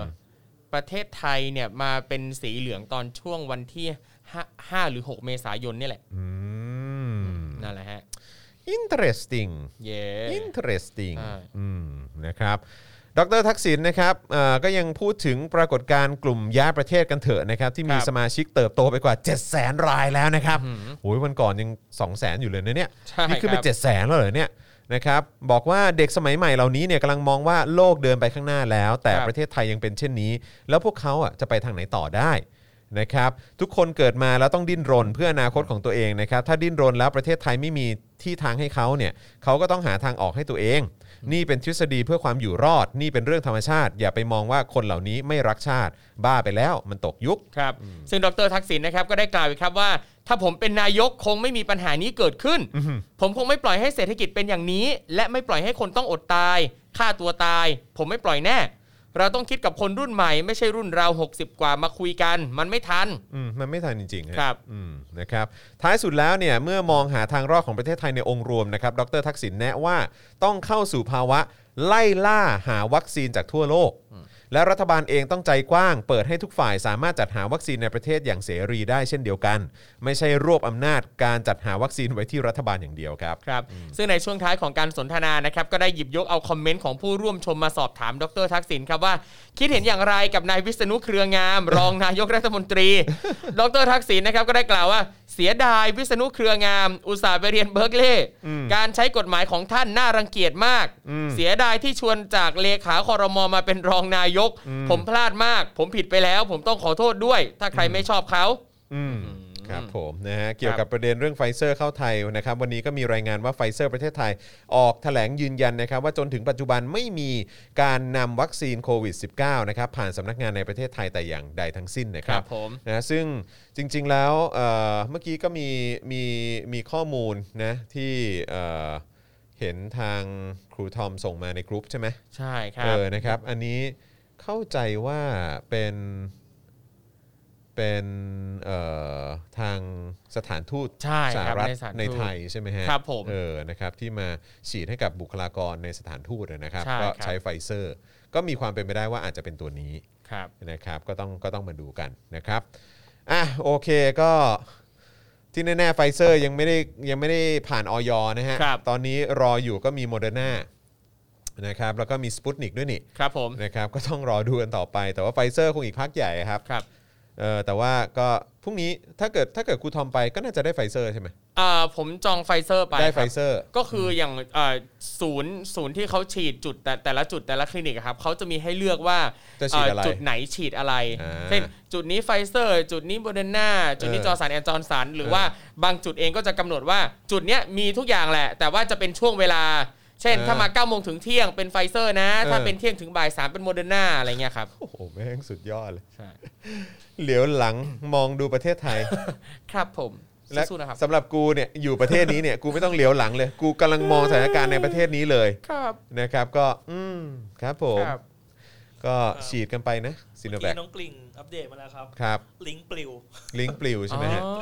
ลิงก์ปลิว ต้นทางปลิวไปแล้ว เออต้นทางปลิวไปแล้ว ครับ นะครับนะฮะอ่ะโอเคนะครับ คราวนี้มาอัปเดตรายชื่อวัคซีนที่จดทะเบียนรับรองแล้วโดย WHO กันดีกว่า เออมาดู นะค สิ รับ ก็ 30 พฤษภาคม เอ๊ะ ไม่ใช่สิ ต้องบอกว่าเป็น 30 เมษายนสิ ครับ เออขออภัยนะครับ 30 เมษายนที่ผ่านมานะครับ มีรายงานจากรอยเตอร์นะครับว่า WHO นะครับประกาศรับรองวัคซีนโควิดของ m o เดอร์นานะฮะให้ใช้สำหรับกรณีฉุกเฉินได้แล้วนะครับ ซึ่งถือว่า m o เดอร์นาเป็นวัคซีนตัวที่ 5 ต่อจากไฟเซอร์นะครับ a s t r a z e ซ e c a นะฮะเอ่อโคโควิดชิลใช่ไหมฮะ ครับ นะฮะอันนี้เป็นของสถาบันเซรุ่มของอินเดียนะครับ แล้วก็จอร์นสันแอนจอร์สันนะครับที่ได้รับการรับรองไปก่อนหน้านี้ โดยการขึ้นทะเบียนรับรองนี้เนี่ยจะช่วยให้บางประเทศที่ไม่สามารถดำเนินการตรวจสอบประสิทธิภาพวัคซีนได้ด้วยตนเอง สามารถเข้าถึงวัคซีนได้โดยเร็วที่สุดนะครับ แล้วก็ยังเปิดทางให้โครงการโควัคหรือว่าหุ้นส่วนอื่นๆ สามารถกระจายวัคซีนชนิดนี้ไปยังกลุ่มประเทศยากจนได้อีกด้วยนะครับ ครับในรายละเอียดนะครับก็ได้ระบุว่าสำนักงานอาหารและยาสหรัฐหรือ FDA เนี่ยนะฮะได้อนุมัติใช้งานวัคซีนโมเดอร์นาเป็นกรณีฉุกเฉินตั้งแต่วันที่ 18 ธันวาคมปีที่แล้ว ขณะที่สำนักงานยาแห่งสหภาพยุโรปหรือ EMA นะครับก็ได้อนุญาตการจำหน่ายและใช้วัคซีนตัวนี้ในกลุ่ม 27 ประเทศยุโรป เมื่อวันที่ 6 มกราคมที่ผ่านมาครับ อืมนะฮะเดี๋ยวต้องย้ำอีกครั้งนะครับว่าก็คือทาง WHO เขารับรองวัคซีนโควิดนะฮะ ครับ ก็ตอนนี้มีโมเดอร์นาไฟเซอร์แอสตราเซเนกาโควิชิล ครับ นะครับแล้วก็จอร์นสันจอร์นสันห้าห้าตัวนี้นะครับที่ WHO รับรองนะครับ ครับ นะฮะก็คือไอตัวสดๆ ร้อนๆ คือโมเดอร์นานะครับนะฮะก็ คำแถลงของ WHO นะครับระบุว่าคณะที่ปรึกษายุทธศาสตร์ผู้เชี่ยวชาญทางด้านภูมิคุ้มกันขององค์การอนามัยโลกนะครับพบว่าวัคซีนของโมเดอร์นาเนี่ยมีประสิทธิภาพในการป้องกันการติดเชื้อโควิด -19 ได้ถึง 94.1%นะฮะ ครับ โอ้โห ใช้ได้นะครับ เกือบ 100% ครับอย่างไรก็ดีนะครับยังมีข้อมูลระบุไว้ด้วยครับว่าองค์กรด้านสุขภาพในเจนีวานะครับยังคงอยู่ในระหว่างการพิจารณาวัคซีนโควิด -19 จากซิโนฟาร์มและซิโนแวคอยู่ โดยในปลายสัปดาห์นี้อาจจะได้ทราบผลดังที่องค์การยาแห่งสหภาพยุโรปหรือ EMA เนี่ยนะฮะได้ประกาศบนเว็บไซต์ไว้ว่า จะเริ่มทำการตรวจสอบประสิทธิภาพวัคซีนโควิด -19 ของซิโนแวคแบบเรียลไทม์โดยอาศัยผลเบื้องต้นจากการทดลองในห้องปฏิบัติการ เพื่อหาคำตอบว่าวัคซีนซิโนแวคเนี่ยก่อให้เกิดการสร้างทางภูมิคุ้มกันต่อโควิด -19 อย่างไร พร้อมหวังว่าการตรวจสอบของพวกเขาจะสามารถช่วยเพิ่มความเร็วในการอนุมัติใช้วัคซีนได้ อ่ะก็ต้องมาดูกันนะครับว่าไม่ว่าจะเป็นซิโนฟาร์มนะค ครั รับบ แล้วก็ซิโนแวค นะครับจะผ่านไหม ครับ นะครับแต่ WHO ก็คือไม่มีไม่มีซีโนฟาร์มและซีโนแวคอยู่ในลิสต์ ครับ นะฮะ ใช่ครับ เออครับผมนะฮะแต่ว่าของประเทศไทยก็ฉีดซีโนแวคนะฮะให้กับเอ่อบุคลากรแนวหน้าที่กำลังรับมือกันอยู่ตอนนี้ ครับผม นะครับนะฮะคราวนี้ยังไม่จบครับนะฮะเพราะว่าคือพอเราพูดถึงซีโนแวคเนี่ยนะครับก็ต้องพูดถึงโควิดสายพันธุ์บราซิล แล้วก็แอฟริกาเอ่อแล้วก็แอฟริกาที่เข้าประเทศไทยแล้วนะครับ ซึ่งคุณหมอวายโยใช่ไหมฮะ ครับ เอ่อซึ่งอยู่พรรคก้าวไกลก็บอกว่า อืมซิโนแวคน่าจะเอาไม่อยู่นะนะครับเมื่อวานนี้นะครับมีรายงานว่าในายแพทย์วายโยอัศวรุ่งเรืองนะครับสสบัญชีรายชื่อของพรรคก้าวไกลเนี่ยเปิดเผยว่ารายงานจากองค์การอนามัยโลกทำให้ทราบว่าเชื้อโควิดสายพันธุ์บราซิลและแอฟริกาเนี่ยเข้ามาถึงไทยแล้วตั้งแต่เดือนเมษายนที่ผ่านมา ซึ่งการที่สบคเนี่ยไม่ได้ให้ความสำคัญกับประเด็นนี้เท่าที่ควรเนี่ยจะทำให้สถานการณ์น่าเป็นห่วงมากยิ่งขึ้น ทั้งที่มีรายงานการวิจัยทางการแพทย์ยืนยันแล้วนะครับ ว่าเชื้อที่เกิดการกลายพันธุ์มีลักษณะดื้อวัคซีนนะฮะทำให้ประสิทธิภาพของวัคซีนลดลงครับ ครับซึ่งอื้อหือซึ่งคุณหมอเก่งนะครับ ก็ได้ยังกล่าวอีกด้วยครับว่าในทางการแพทย์นั้นเป็นที่รับรู้กันว่าวัคซีนที่ผลิตจากเทคโนโลยี mRNA นี้นะฮะมีแนวโน้มที่จะป้องกันเชื้อโควิด ชนิดกลายพันธุ์ได้ดีกว่า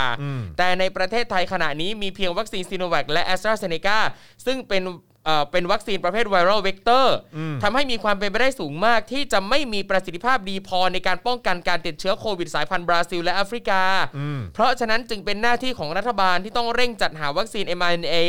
เช่นโมเดอร์นาหรือว่าไฟเซอร์เข้ามาฉีดให้ประชาชน เพื่อรับมือการระบาดระลอกใหม่จากเชื้อกลายพันธุ์ให้ได้ครับ เอาละครับผมนะฮะอ่ะแล้วก็เดี๋ยวเดี๋ยวระหว่างนี้พอดีเมื่อสักครู่นี้คุณมุกส่งลิงก์เข้ามาให้นะครับ เป็น ครับ ของ New York Times นี่แหละเนื่องซึ่งเมื่อสักครู่นี้ผมกดเข้าไป ระหว่างที่ครูทอมกำลังอัปเดต ครับ ข่าวให้อยู่เนี่ยนะครับ ก็เอ่อสรุปว่ามันเข้าได้นะ มันเข้าได้แล้วก็เดี๋ยวต้องเลื่อนลงไปอีกนิดนึงฮะเลื่อนลงไปแล้วจะเจอไอ้ตัวเอ่อมันคือลิงก์ลิงก์ที่จอนส่งให้เมื่อกี้ปะอ่าต้องลงต้องลงไปอีกฮะหรือว่าเลยไปละ ไปอีกไปอีกไปอีกไปเลยไปเลยลงลงไปลงไปลงไปลงไปมันคือมันคืออ่างั้นเลยไปละ อันนี้เลยละขึ้นไปฮะขึ้นไป ขึ้นไปอีกฮะไปเรื่อยๆเลยครับไปเรื่อยๆเลยเดี๋ยวผมบอกหยุดเองอึ๊บอึ๊บอึ๊บอึ๊บไม่ใช่ลิงก์นี้ ไม่ใช่ลิงก์นี้ต้องต้องไปลิงก์ที่ผมส่งไปอ่ะอันเนี้ยแหละ โอเคลงไปเลื่อนไปปึ๊บปึ๊บปึ๊บไปอีกฮะอ่านั่นไงนี่ไงอ่ะโอเคเอาขึ้นจอเลยฮะ นี่เออ ปาบ อ่ะเอาขึ้นจอเลยฮะอันนี้อันนี้คือส่งตรงมาจากนิวยอร์กไทมส์นะครับ ครับ นะฮะปึ๊บอ่ะก็สังเกตดูแคนาดา USA สีเหลืองเต็มจอนะครับแล้วก็นั่นไงไทยแลนด์สีเหลืองอยู่ตรงนั้น ครับ นะครับ ก็นั่นแหละครับนิวยอร์กไทมส์เขาว่ามาอย่างนี้ อืม นะครับ ก็ต้องมาดูว่าใครพูดไม่ตรง ครับ ใครพูดไม่ตรง เออ นะครับ โอเคนะครับอ่ะโอเคเอ่อต้องขออภัยที่ขัดจังหวะเอ่อครูทอมครับ ครับ นะฮะอ่ะเอ่อเมื่อกี้เมื่อกี้ถึงถึงตรงไหนเอ่ย ถึงเอ่อเหลือย่อๆหน้าสุดท้ายของข่าวนี้ครับ อ่ะ ผม โอเคนะครับ โดยคุณหมอนะครับก็บอกว่า อ่ะมันอาจจะตอบได้ยากนะครับ ว่าการระบาดระลอกที่3เนี่ยจบลงเมื่อไหร่นะครับ แต่ที่เป็นไปได้แน่ๆนะครับก็คือเราจะเจอการระบาดระลอก 3 แบบยาวนาน ครับ คือรอบนี้จะยาวกว่าทุกครั้งเหรอเนี่ย แล้วก็แทรกด้วยการเกิดระลอกใหม่ ที่เป็นการระบาดของไวรัสกลายพันธุ์ ซึ่งจะทำให้ระบบสาธารณสุขของไทยต้องแบกรับภาระด้านการบริหารทรัพยากรมากขึ้น โดยเฉพาะเมื่อบุคลากรการแพทย์ส่วนใหญ่ในประเทศ ได้รับวัคซีนซิโนแวคนะครับ ซึ่งมีประสิทธิภาพค่อนข้างต่ำในการรับมือเชื้อโควิดที่กลายพันธุ์นะครับ ครับ น่าเห็นใจมากแล้วก็น่าเป็นห่วงมากด้วยนะครับ ถ้าเกิดว่าบุคลากรทางการแพทย์ส่วนใหญ่ฉีด ครับ ซีโนแวคไป แล้วไอ้วัคซีนเอ้ยแล้วก็ไอ้ตัวเชื้อเนี่ยมันกลายพันธุ์แล้ว ครั ก็ บ เป็นไอ้พันธุ์อะไรนะบราซิลแอฟริกาใช่ไหม ครับ แล้วอาจจะมีการกลายพันธุ์อีกก็ได้ ที่เขาว่าไม่แน่มันอาจจะเป็นกลายพันธุ์แบบในประเทศไทย ครั อะ่ะ บ นะครับอันนี้น่ากลัวนะครับก็กลายเป็นว่าที่ฉีดไปมันไม่ได้ช่วยป้องกันเลยนะ ครับ น่ากลัวมากครับ นี่มันอะไรวะเนี่ย ถอนหายใจเลยจริง ๆ ครับ อืมนะฮะถอนในใจเลยจริงๆหนักครับ คุณผู้ชมรู้สึกอย่างไรนะฮะคุณผู้ชมรู้สึกอย่างไร ก็สามารถเอ่อแชร์ได้นะครับผมนะฮะส่งตรงมาบอกกันได้ว่าคุณรู้สึกอย่างไร แล้วก็พร้อมจะฉีดไหมนะฮะซีโนแวคแล้วก็แอสตราเซเนกานะครับนะฮะแล้วก็เอ่อเอ่อรับได้ไหมกับการที่เอ่อล่าสุดเนี่ยก็คือสปสชบอกว่าอ่ะถ้ามีผลข้างเคียง นะถ้าตาย หรือว่าพิการถาวร ครับ เดี๋ยวจ่ายให้4ี่แสนนะอืมอันนี้คุณโอเคใช่ไหม นะครับแล้วคุณมองว่าถูกต้องแล้วหรือเปล่าที่รัฐบาลตัดสินใจแบบนี้นะครับคืออย่างในสหรัฐอเมริกาอย่างที่ครูทอมเล่าให้ฟังเนี่ยก็คือว่าเขาก็มีวัคซีนให้เลือก ครับ หลายประเภทมาก ครับผม นะครับก็คือแล้วแต่เลย ครับ ประชาชนอยากจะฉีดตัวไหน ใช่ ก็ ครับ ไปลงทะเบียนเลือกเวลาเอา ใช่ครับ แล้วก็ไปฉีดเหล่านั้นได้เลย ครับ นะครับแต่ว่าของบ้านเราก็บอกว่าเลือกมาให้แล้ว แล้วมันก็ดีไม่ต้อง ครับ ห่วงหรอกรัฐเนี่ยรับรอง ครับ นะครับ ก็อยากจะรู้เหมือนกันว่าประชาชนโอเคกับแบบนี้หรือเปล่า ใช่ครับ แต่ผมก็คุยกับเอ่อเพื่อนๆที่อยู่ในหลายประเทศนะครับ บางคนก็บอกว่าที่ประเทศเขาเนี่ยก็ไม่ได้เลือกเหมือนกัน เออ แต่ว่าไอตัวที่มีให้ฉีดก็คือไม่ไฟเซอร์ก็โมเดอร์นาไง เออ เออดังนั้นจะเลือกไม่เลือกก็ไม่เป็นไร มั่นใจในคุณภาพ ใช่ซึ่ง อะไรเย ซึ่งตัวเลขมันได้รับการพิสูจน์มา ครั แล้ บ วไง อืม งงจริง ใช่ ๆกูงงกับประเทศกับประเทศนี้มาก ครับ ๆเลยเนี่ย นี่เดี๋ยวผมจะไปดูบรรยากาศเดี๋ยวถ่ายมาให้ดูด้วยเพราะว่าเอ่อเห็นเพื่อนบอกว่ามันก็จะมีบางบางจุดที่ฉีดวัคซีนนะครับ คือเขาไปตั้ง อืม ในห้างเลยกลางห้างเลย อืม สำหรับให้คน walk in มา ฉีดได้ แต่ เลย ผิใช่คือไม่ต้องจองก็ได้ walk in ไปเลยก็ได้เหมือนกัน เออ นั่นแหละครับ แม่งสุดยอดเนอะสุดยอดจริง ๆ เลย ครับ เออ นะฮะ แล้วผมหวังนะ ผมหวังเป็นอย่างยิ่งว่าไอ้ข่าวที่แบบว่ามีเมาเมาส์ๆกันมาจะไม่ใช่เรื่องจริงนะ เออ หวังเป็นอย่างยิ่งว่าไอ้ข่าวที่มาเมาส์ๆกันมาจะไม่ใช่เรื่องจริงไอ้ที่บอ ค ก รับ ว่าเออแบบไอ้เรื่องเงินทอนเนี่ยผม ครับ กลัวมากเลยเนี่ย อืม คือเพราะผมมองประกอบกับข้อมูลปปช ครับ และข้อมูลเรื่องขององค์กรคอร์รัปชันเอ่อระดับเอ่อที่เขาตรวจสอบคอร์รัปชันระดับสากลเนี่ยที่บอกว่ายุคสมัยของรัฐบาลเผด็จการเนี่ย เป็นยุคสมัยที่แม่งคอร์รัปชันสูงที่สุดอะ ครับ ตั้งแต่มีประเทศไทยมาเลยอะ่ะ เพราะฉะนั้นคือถ้าถ้ามันมีข่าวเมาส์กันมาว่าเออ มันมีเรื่องของเงินทอนอะไรพวกนี้ด้วยหรือเปล่าเนี่ย ซึ่งเงินทอนมันก็คือคอร์รัปชันไง ครับ คือผมก็จะแบบว่ากูก็ต้องดอกจันตัวใหญ่ๆไว้เลยนะ เพราะว่าคือสถิติที่ผ่านมาแล้วก็ข้อมูลที่ผ่านมาก็คือประเทศเนี้ยมัน tend to หรือว่าเอ็นเอียงไปในเรื่องของการคอร์รัปชันสูงอยู่แล้ว ใช่ครับ กูก็จะไม่คือเนี่ยแหละ แล้วมันจะน่ากลัวมาก แล้วที่หวังว่าไม่อยากให้มันเป็นเรื่องจริงเนี่ย ก็เพราะว่าอันเนี้ยมันกำลังเดิมพันเกี่ยวข้องกับชีวิตคน ใช นะเว้ย่ เออมันมันไม่โอเค ซึ่งซึ่ง อะ นั่นแหละซึ่งซึ่งเอาจริงผมรู้สึกว่าแบบเขาก็ไม่ได้จะเห็นหัวชีวิตประชาชนเท่าไหร่นะหรอกซึ่งก็เลยยังงงว่า โอ้โหแฟนคลับที่ยังมืดบอดหน้ามืดตามัวเชียร์อยู่เนี่ยเฮ้ย ไม่แล้วก็คือแบบคือมันมันตลกนะ ครับ ตรงที่ว่า เฮ้ย คือรัฐบาลเนี่ย ใช้เงินภาษีประชาชนที่จ่ายจ่ายอยู่ทุกวันเนี่ย ผ่านภาษีทางตรงแล้วก็ทางอ้อมเนี่ย ครับ เออคือแบบคุณได้เงินภาษีไปอ่ะแล้วสิ่งที่คุณควรจะจัดหาให้ประชาชนอะมันต้องเป็นของที่ดีที่สุดดิเว้ย ครับ มันไม่ใช่ว่า เออกูเลือกให้แล้วก็กลายเป็นว่าเนี่ยตอนนี้ผลก็ออกมาชัดเจนแล้วว่าประสิทธิภาพมันไม่ได้สูงขนาดนั้น ครับ แล้วก็แล้วก็เผลอๆคือจะเอาไม่อยู่ด้วยกับ ครับ พวกไวรัสที่มันกลายพันธุ์น่ะแต่คุณก็ยังยืนยันว่าแบบชีไปเถอะเออแล้วถ้าเป็นอะไรไปเดี๋ยวจ่ายให้สี่ ครับ แสนนะ คือเหมือนอีรัฐบาลเนี้ยชอบชอบให้ลุ้น อะตั้งแต่แจกตังค์ตั้งแต่ช่วยเราชนะนันนินุนต่างๆ กับชีวิตกับวัคซีนเนี่ยยังต้องมาลุ้นอีกอะ ใช่ คือ แม่ง ชีวิตเนี่ยอื้อหือเกมโชว์หลายด่านเหลือเกินรัฐ มัน บาล เลย นี้ มันเลยนิวโลมากเลย ครั นะ บ นิวโลได้ทุกวันนะฮะนิวโลได้ทุกชั่วโมง ครับ นะครับนะฮะอ่ะโอเค อัปเดตยอดการฉีดวัคซีนล่าสุดดีกว่า ครับ นะครับเผื่อฟังแล้วจะชื่นใจขึ้น โอ้โห นะฮะฟังพร้อมกันนะฮะ ครั เผื่ บ อคุณจะชื่นใจขึ้นนะฮะว่าฉีดวัคซีนไปถึงไหนแล้วนะครับหลังจากที่เมื่อวานนี้ในายแพทย์ทวีสินนะครับโฆษกสบครายงานว่าตัวเลขการฉีดวัคซีนตลอด 2 วันที่ผ่านมา มีรายงานว่าค่อนข้างน้อย ค่อนข้างน้อยนะครับ อยู่ระหว่าง 2,000 ถึง 6,000 โดสต่อวัน ว้าย ยอมรับว่าเป็นไปตามตัวเลขดังกล่าวจริง เพราะขณะนี้เป็นช่วงเวลาปลายล็อตนะฮะของวัคซีนซิโนแวคซึ่งของหมดพอดี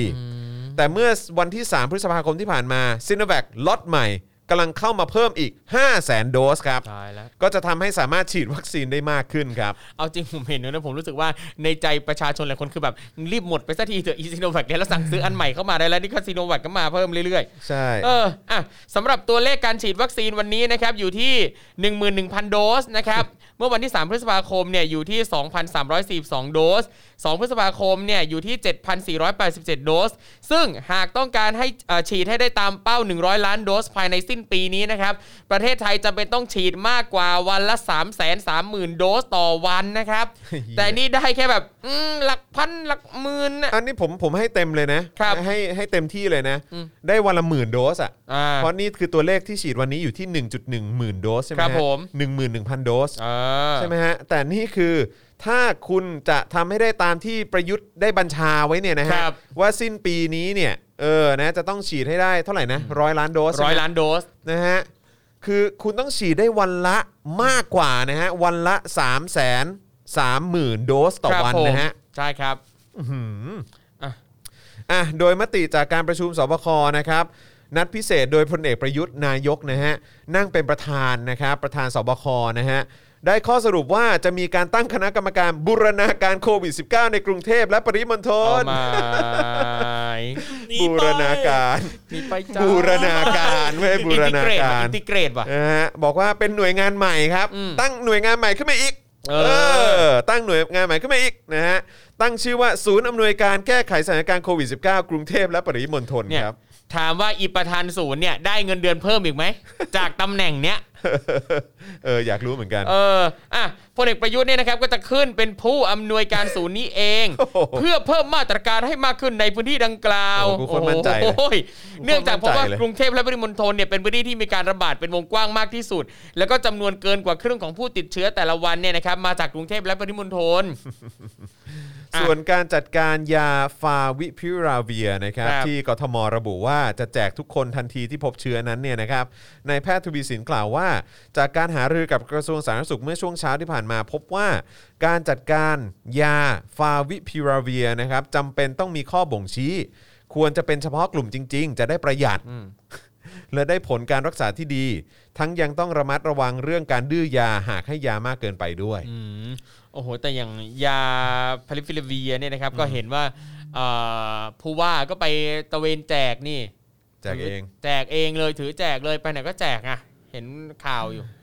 ใส่หัว ครับ ใส่หัวจริง อืม ตายตายตายตาย ๆ คุณผู้ชมว่าไงอ่ะ มั่นใจไหมอ่ะคุณผู้ช ครั ม บ มั่นใจไหมว่าเราจะเอาอันดับแรกคิดว่าจะฉีดได้ร้อยล้านโดสจริง ๆ ภายในสิ้นปีนี้ไหมที่ประยุทธ์บอกอ่ะ เ เออ อืมอืม แล้วคิดว่าระลอกใหม่ ๆ จะมาไหม อืม นะครับ แล้วก็เศรษฐกิจของเราตอนนี้เนี่ย เครื่องยนต์ดับหมดแล้ว ครับ คิดว่าคิดว่ามันจะกลับมาไหม อืม จะกลับมาเมื่อไหร่ ครับ นะครับ อ้าว อืม คราวนี้เนี่ยมันก็มีซีโนแว c ยังไม่จบครับ ครับ ซีโนแว c ไม่จบนะฮะแฮชแท็กซีโนแว c ติดเทรนด์ข้ามคืนครับ โอ้ตาย นะฮะเพราะว่ามีคนมารีวิวผลข้างเคียงเพียบเลย ค นะ รั ฮะ บ จากกระแสข่าวอาการข้างเคียงหลังการฉีดวัคซีนซ i โนแว c ช่วงที่ผ่านมานะครับก็ทำให้คนไทยจำนวนไม่น้อย เกิดความวิตกกังวลนะครับถึงประสิทธิภาพของวัคซีน และข้อจำกัดปัจจุบันนะครับที่รัฐบาลมีตัวเลือกวัคซีนเพียงแค่ 2 ยี่ห้อ ก็คือซ i โนแว c กับ a s t r a z เซ e c a ประชาชนจำนวนมากเนี่ยก็เลยต้องอยู่ในภาวะช่างใจครับนะฮะระหว่างไม่รู้จะกลัวตัวเองติดเชื้อโควิด -19 หรือกลัวนะฮะผลข้างเคียงของวัคซีนมากกว่ากัน โอ้โห สะเทือนใจเลยนะเวลาประชาชนไม่เชื่อมั่นในวัคซีนเนี่ยนะ ไม่ ครับ เหลือเลยฮะ ครับกลายเป็นว่าไม่ใช่เพียงแต่ในเรื่องของประสิทธิภาพที่อัตราป้องกันเชื้อไม่ได้สูงมากนัก ตามที่นายกเกาฟู่ผู้อำนวยการศูนย์ควบคุมโรคระบาดของจีนออกมายอมรับเมื่อต้นเมษายนนะครับ ประกอบกับเมื่อพิจารณาผลการทดสอบประสิทธิภาพที่ได้เพียงแค่ 50.4%ในในชิลี 61%และ 65%ในอินโดนีเซีย อืม อืมครับ คือผ่านเกผ่านเกมมานิดเดียวอะ ใช่ นะครับโดยเฉพาะหลังจากที่นายอนุทินชาญวีรกุลรองนายกนะครับแล้วก็รัฐมนตรีกระทรวงสาธารณสุขนะฮะออกมาบอกว่า การเลือกยี่ห้อวัคซีนนั้นเนี่ยประชาชนคงเลือกฉีดไม่ได้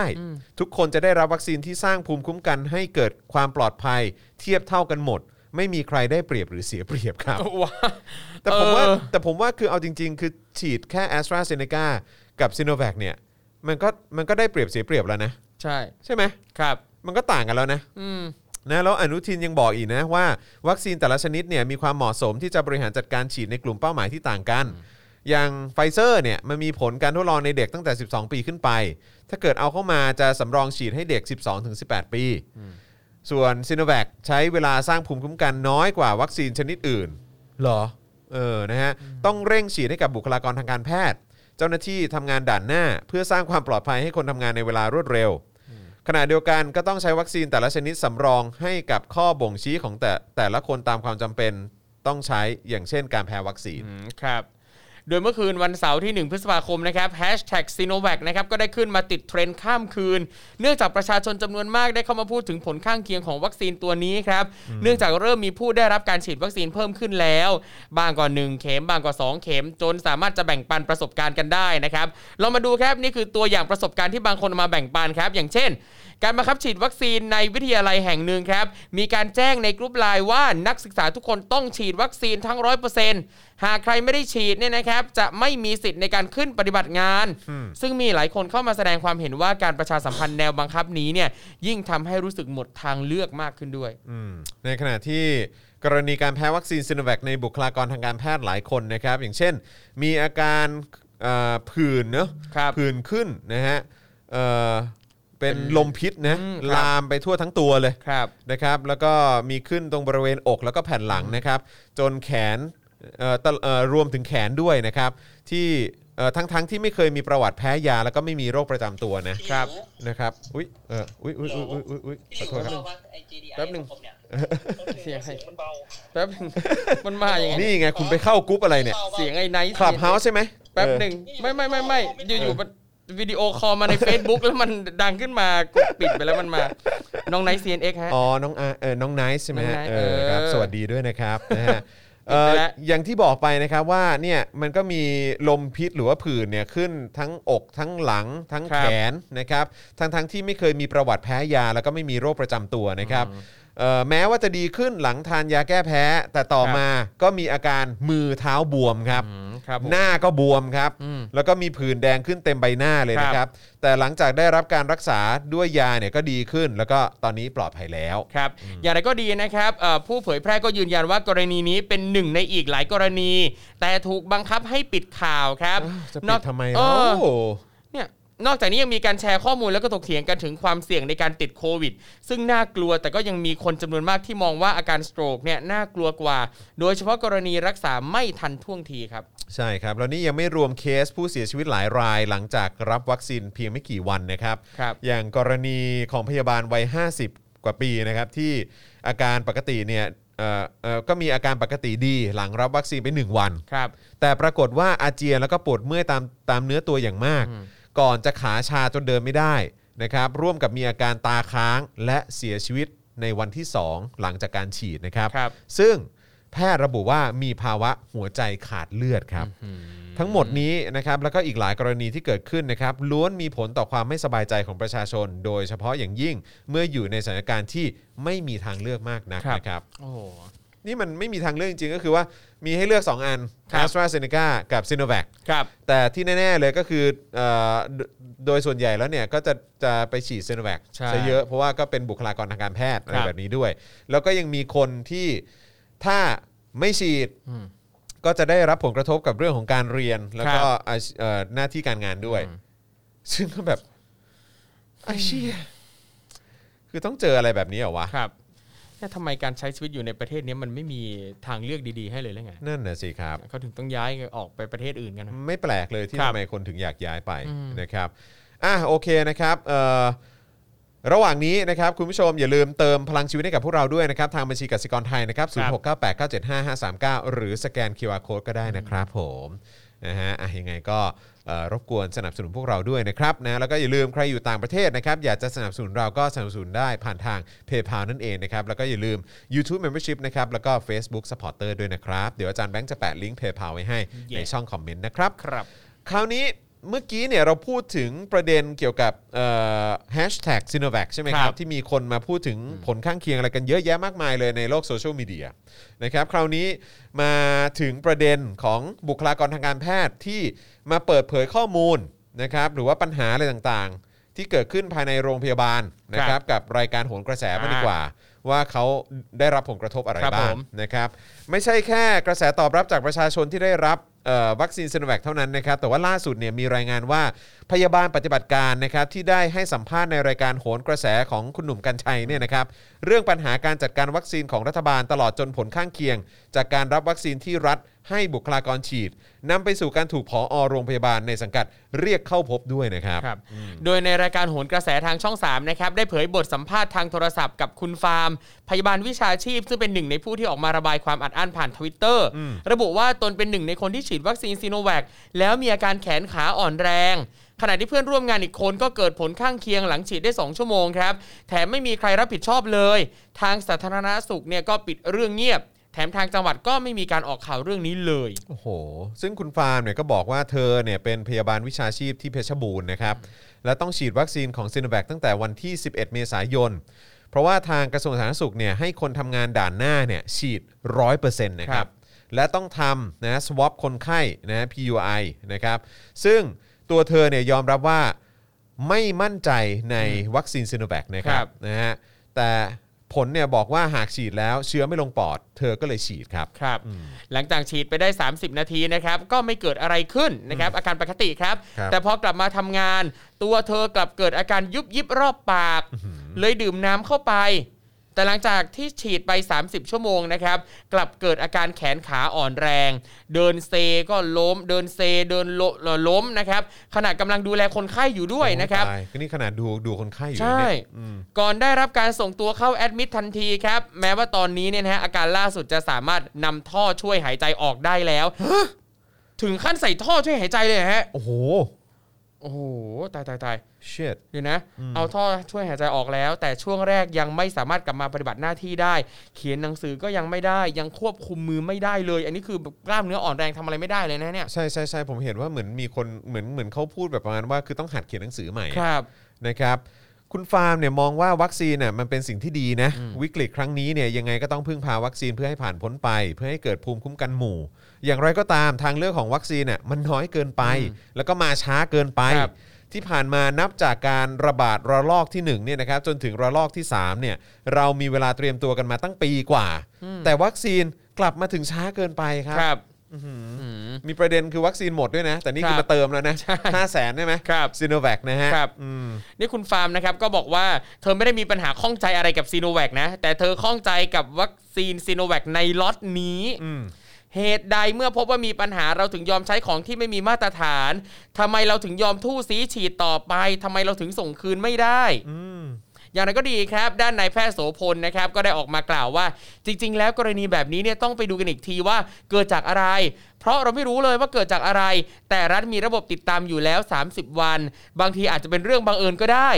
สมมติ บังเอิญพ่อเอ้ย กูจะบ้าตาย สมมติฉีดไปร้อยล้านครั้งว่าเกิดจากอะไรแต่เรื่องนี้เนี่ยตนยอมรับว่าอาจเกิดจากการได้รับการฉีดวัคซีน ไม่ใช่ตัววัคซีนเองมมันบังเอิญแหละ คุณฟาร์มอย่างเงี้ยโอ้โหคือแบบเหมือน ทำไมคนไทยต้องมาเจออะไรแบบนี้วะ เนี่ยคือช่วยเห็นค่าชีวิตประชาชนหน่อยเธอะเฮ้ย ผมแปลกใจคนที่ยังเชียร์รัฐบาลนี้ ครับ ว่าแบบแล้วผมผมสนับสนุนเลยนะ คือแบบ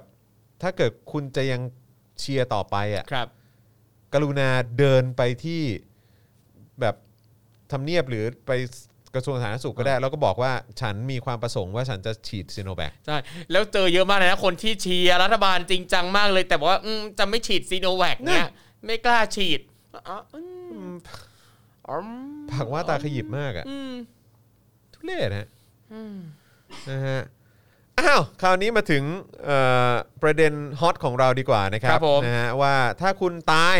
หรือพิการถาวรเนี่ย อ่า นะคุณจะได้ไม่เกิน 4 0 0แสนบาทนะครับ เดี๋ยวจ่ายชดเชยให้ ครับ นะครับกับการฉีดวัคซีนโควิด -19 ทุกกรณีนะครับ ครับ มีรายงานนะครับจากทีมสื่อสำนักงานหลักประกันสุขภาพแห่งชาติหรือสปสชนะครับเมื่อวันที่ 3 พฤษภาคมนะครับว่าที่ประชุมบอร์ดสปสช มีมติเห็นชอบ ให้ปรับหลักเกณฑ์และแนวทางการจ่ายบริการโควิด -19 ให้สอดคล้องกับสถานการณ์ใน 3 ด้าน ประกอบด้วย 1. เพิ่มเติมค่าบริการสาธารณสุขนะครับอย่างการจ่ายสำหรับบริการฉีดวัคซีนโควิด -19 อีกอัตราครั้งละ 20 บาท อ่า ครับผม ครับ ครับ เตรียมหลักเกณฑ์ แนวทางการจ่ายรองรับกรณีกระทรวงสาธารณสุขประกาศมาตรฐานบริการดูแลผู้ป่วย กรณีเข้าเกณฑ์การแยกตัวที่บ้านหรือว่า Home Isolation หรือว่า Home Quarantine นะครับ แล้วก็ 3 ก็คือเงินจ่ายเพื่อช่วยเหลือเบื้องต้นกรณีประชาชนคนไทยทุกคน ที่ได้รับความเสียหายจากการรับวัคซีนป้องกันโควิด -19 โดยแบ่งเป็น กรณีเสียชีวิต ทุพพลภาพถาวร จ่ายไม่เกิน 4 0 0 0 0 0 บาท เสียอวัยวะและพิการไม่เกิน 2.4 แสนบาท บาดเจ็บแล้วก็เจ็บป่วยต่อเนื่องไม่เกิน 1 0 0 0 0แบาท โดยสปสช จะแต่งตั้งกลไกเพื่อให้สามารถจ่ายได้ภายใน 5 วันหลังยื่นคำร้องนะครับ ครับ โอ้แมน นอกจากนี้นะครับที่ประชุมยังเห็นชอบให้ปรับเพิ่มอัตราจ่ายค่าบริการผู้ป่วยใน กรณีบริการในเขต เพื่อเพิ่มสภาพคล่องทางการเงินให้แก่หน่วยบริการ ในระบบหลักประกันสุขภาพแห่งชาติหรือบัตรทองด้วย อืม ทั้งนี้นะครับจะใช้กลไกคณะทำงานกำหนดอัตราค่าใช้จ่ายเพื่อบริการสาธารณสุข ภายใต้อนุกรรมการกำหนดหลักเกณฑ์การดำเนินงาน และบริหารจัดการกองทุน รับผิดชอบดำเนินการต่อรองราคา และมอบให้เครือข่ายหน่วยบริการด้านยาและเวชภัณฑ์ดำเนินการจัดหาตามแผนและวงเงินที่กำหนดครับ ครับชอบคอมเมนต์นี้มากเลย คุณกริดว่าบอกว่าประเทศไทยนี่ดีเว้ยฉีดวัคซีนนี่มีลุ้นแจ็คพอตเงินแสนอีก อยากได้แจ็คพอตหรือเปล่าล่ะครับแจ็คพอตแตกนี่แบบอื้อหือเฮ้ย สุดยอด เนี่ยเห็นไหม ออ เป็นประเทศแห่งการเล่นเกมโชว์อะ ฮะเกมโชว์จริง ครับ ๆนะครับอ่ะแล้วจริง ๆ ก็มีประเด็นในเรื่องของจีนกับสหรัฐอีกเช่นเคยนะครับนะฮะก็ประเด็นว่า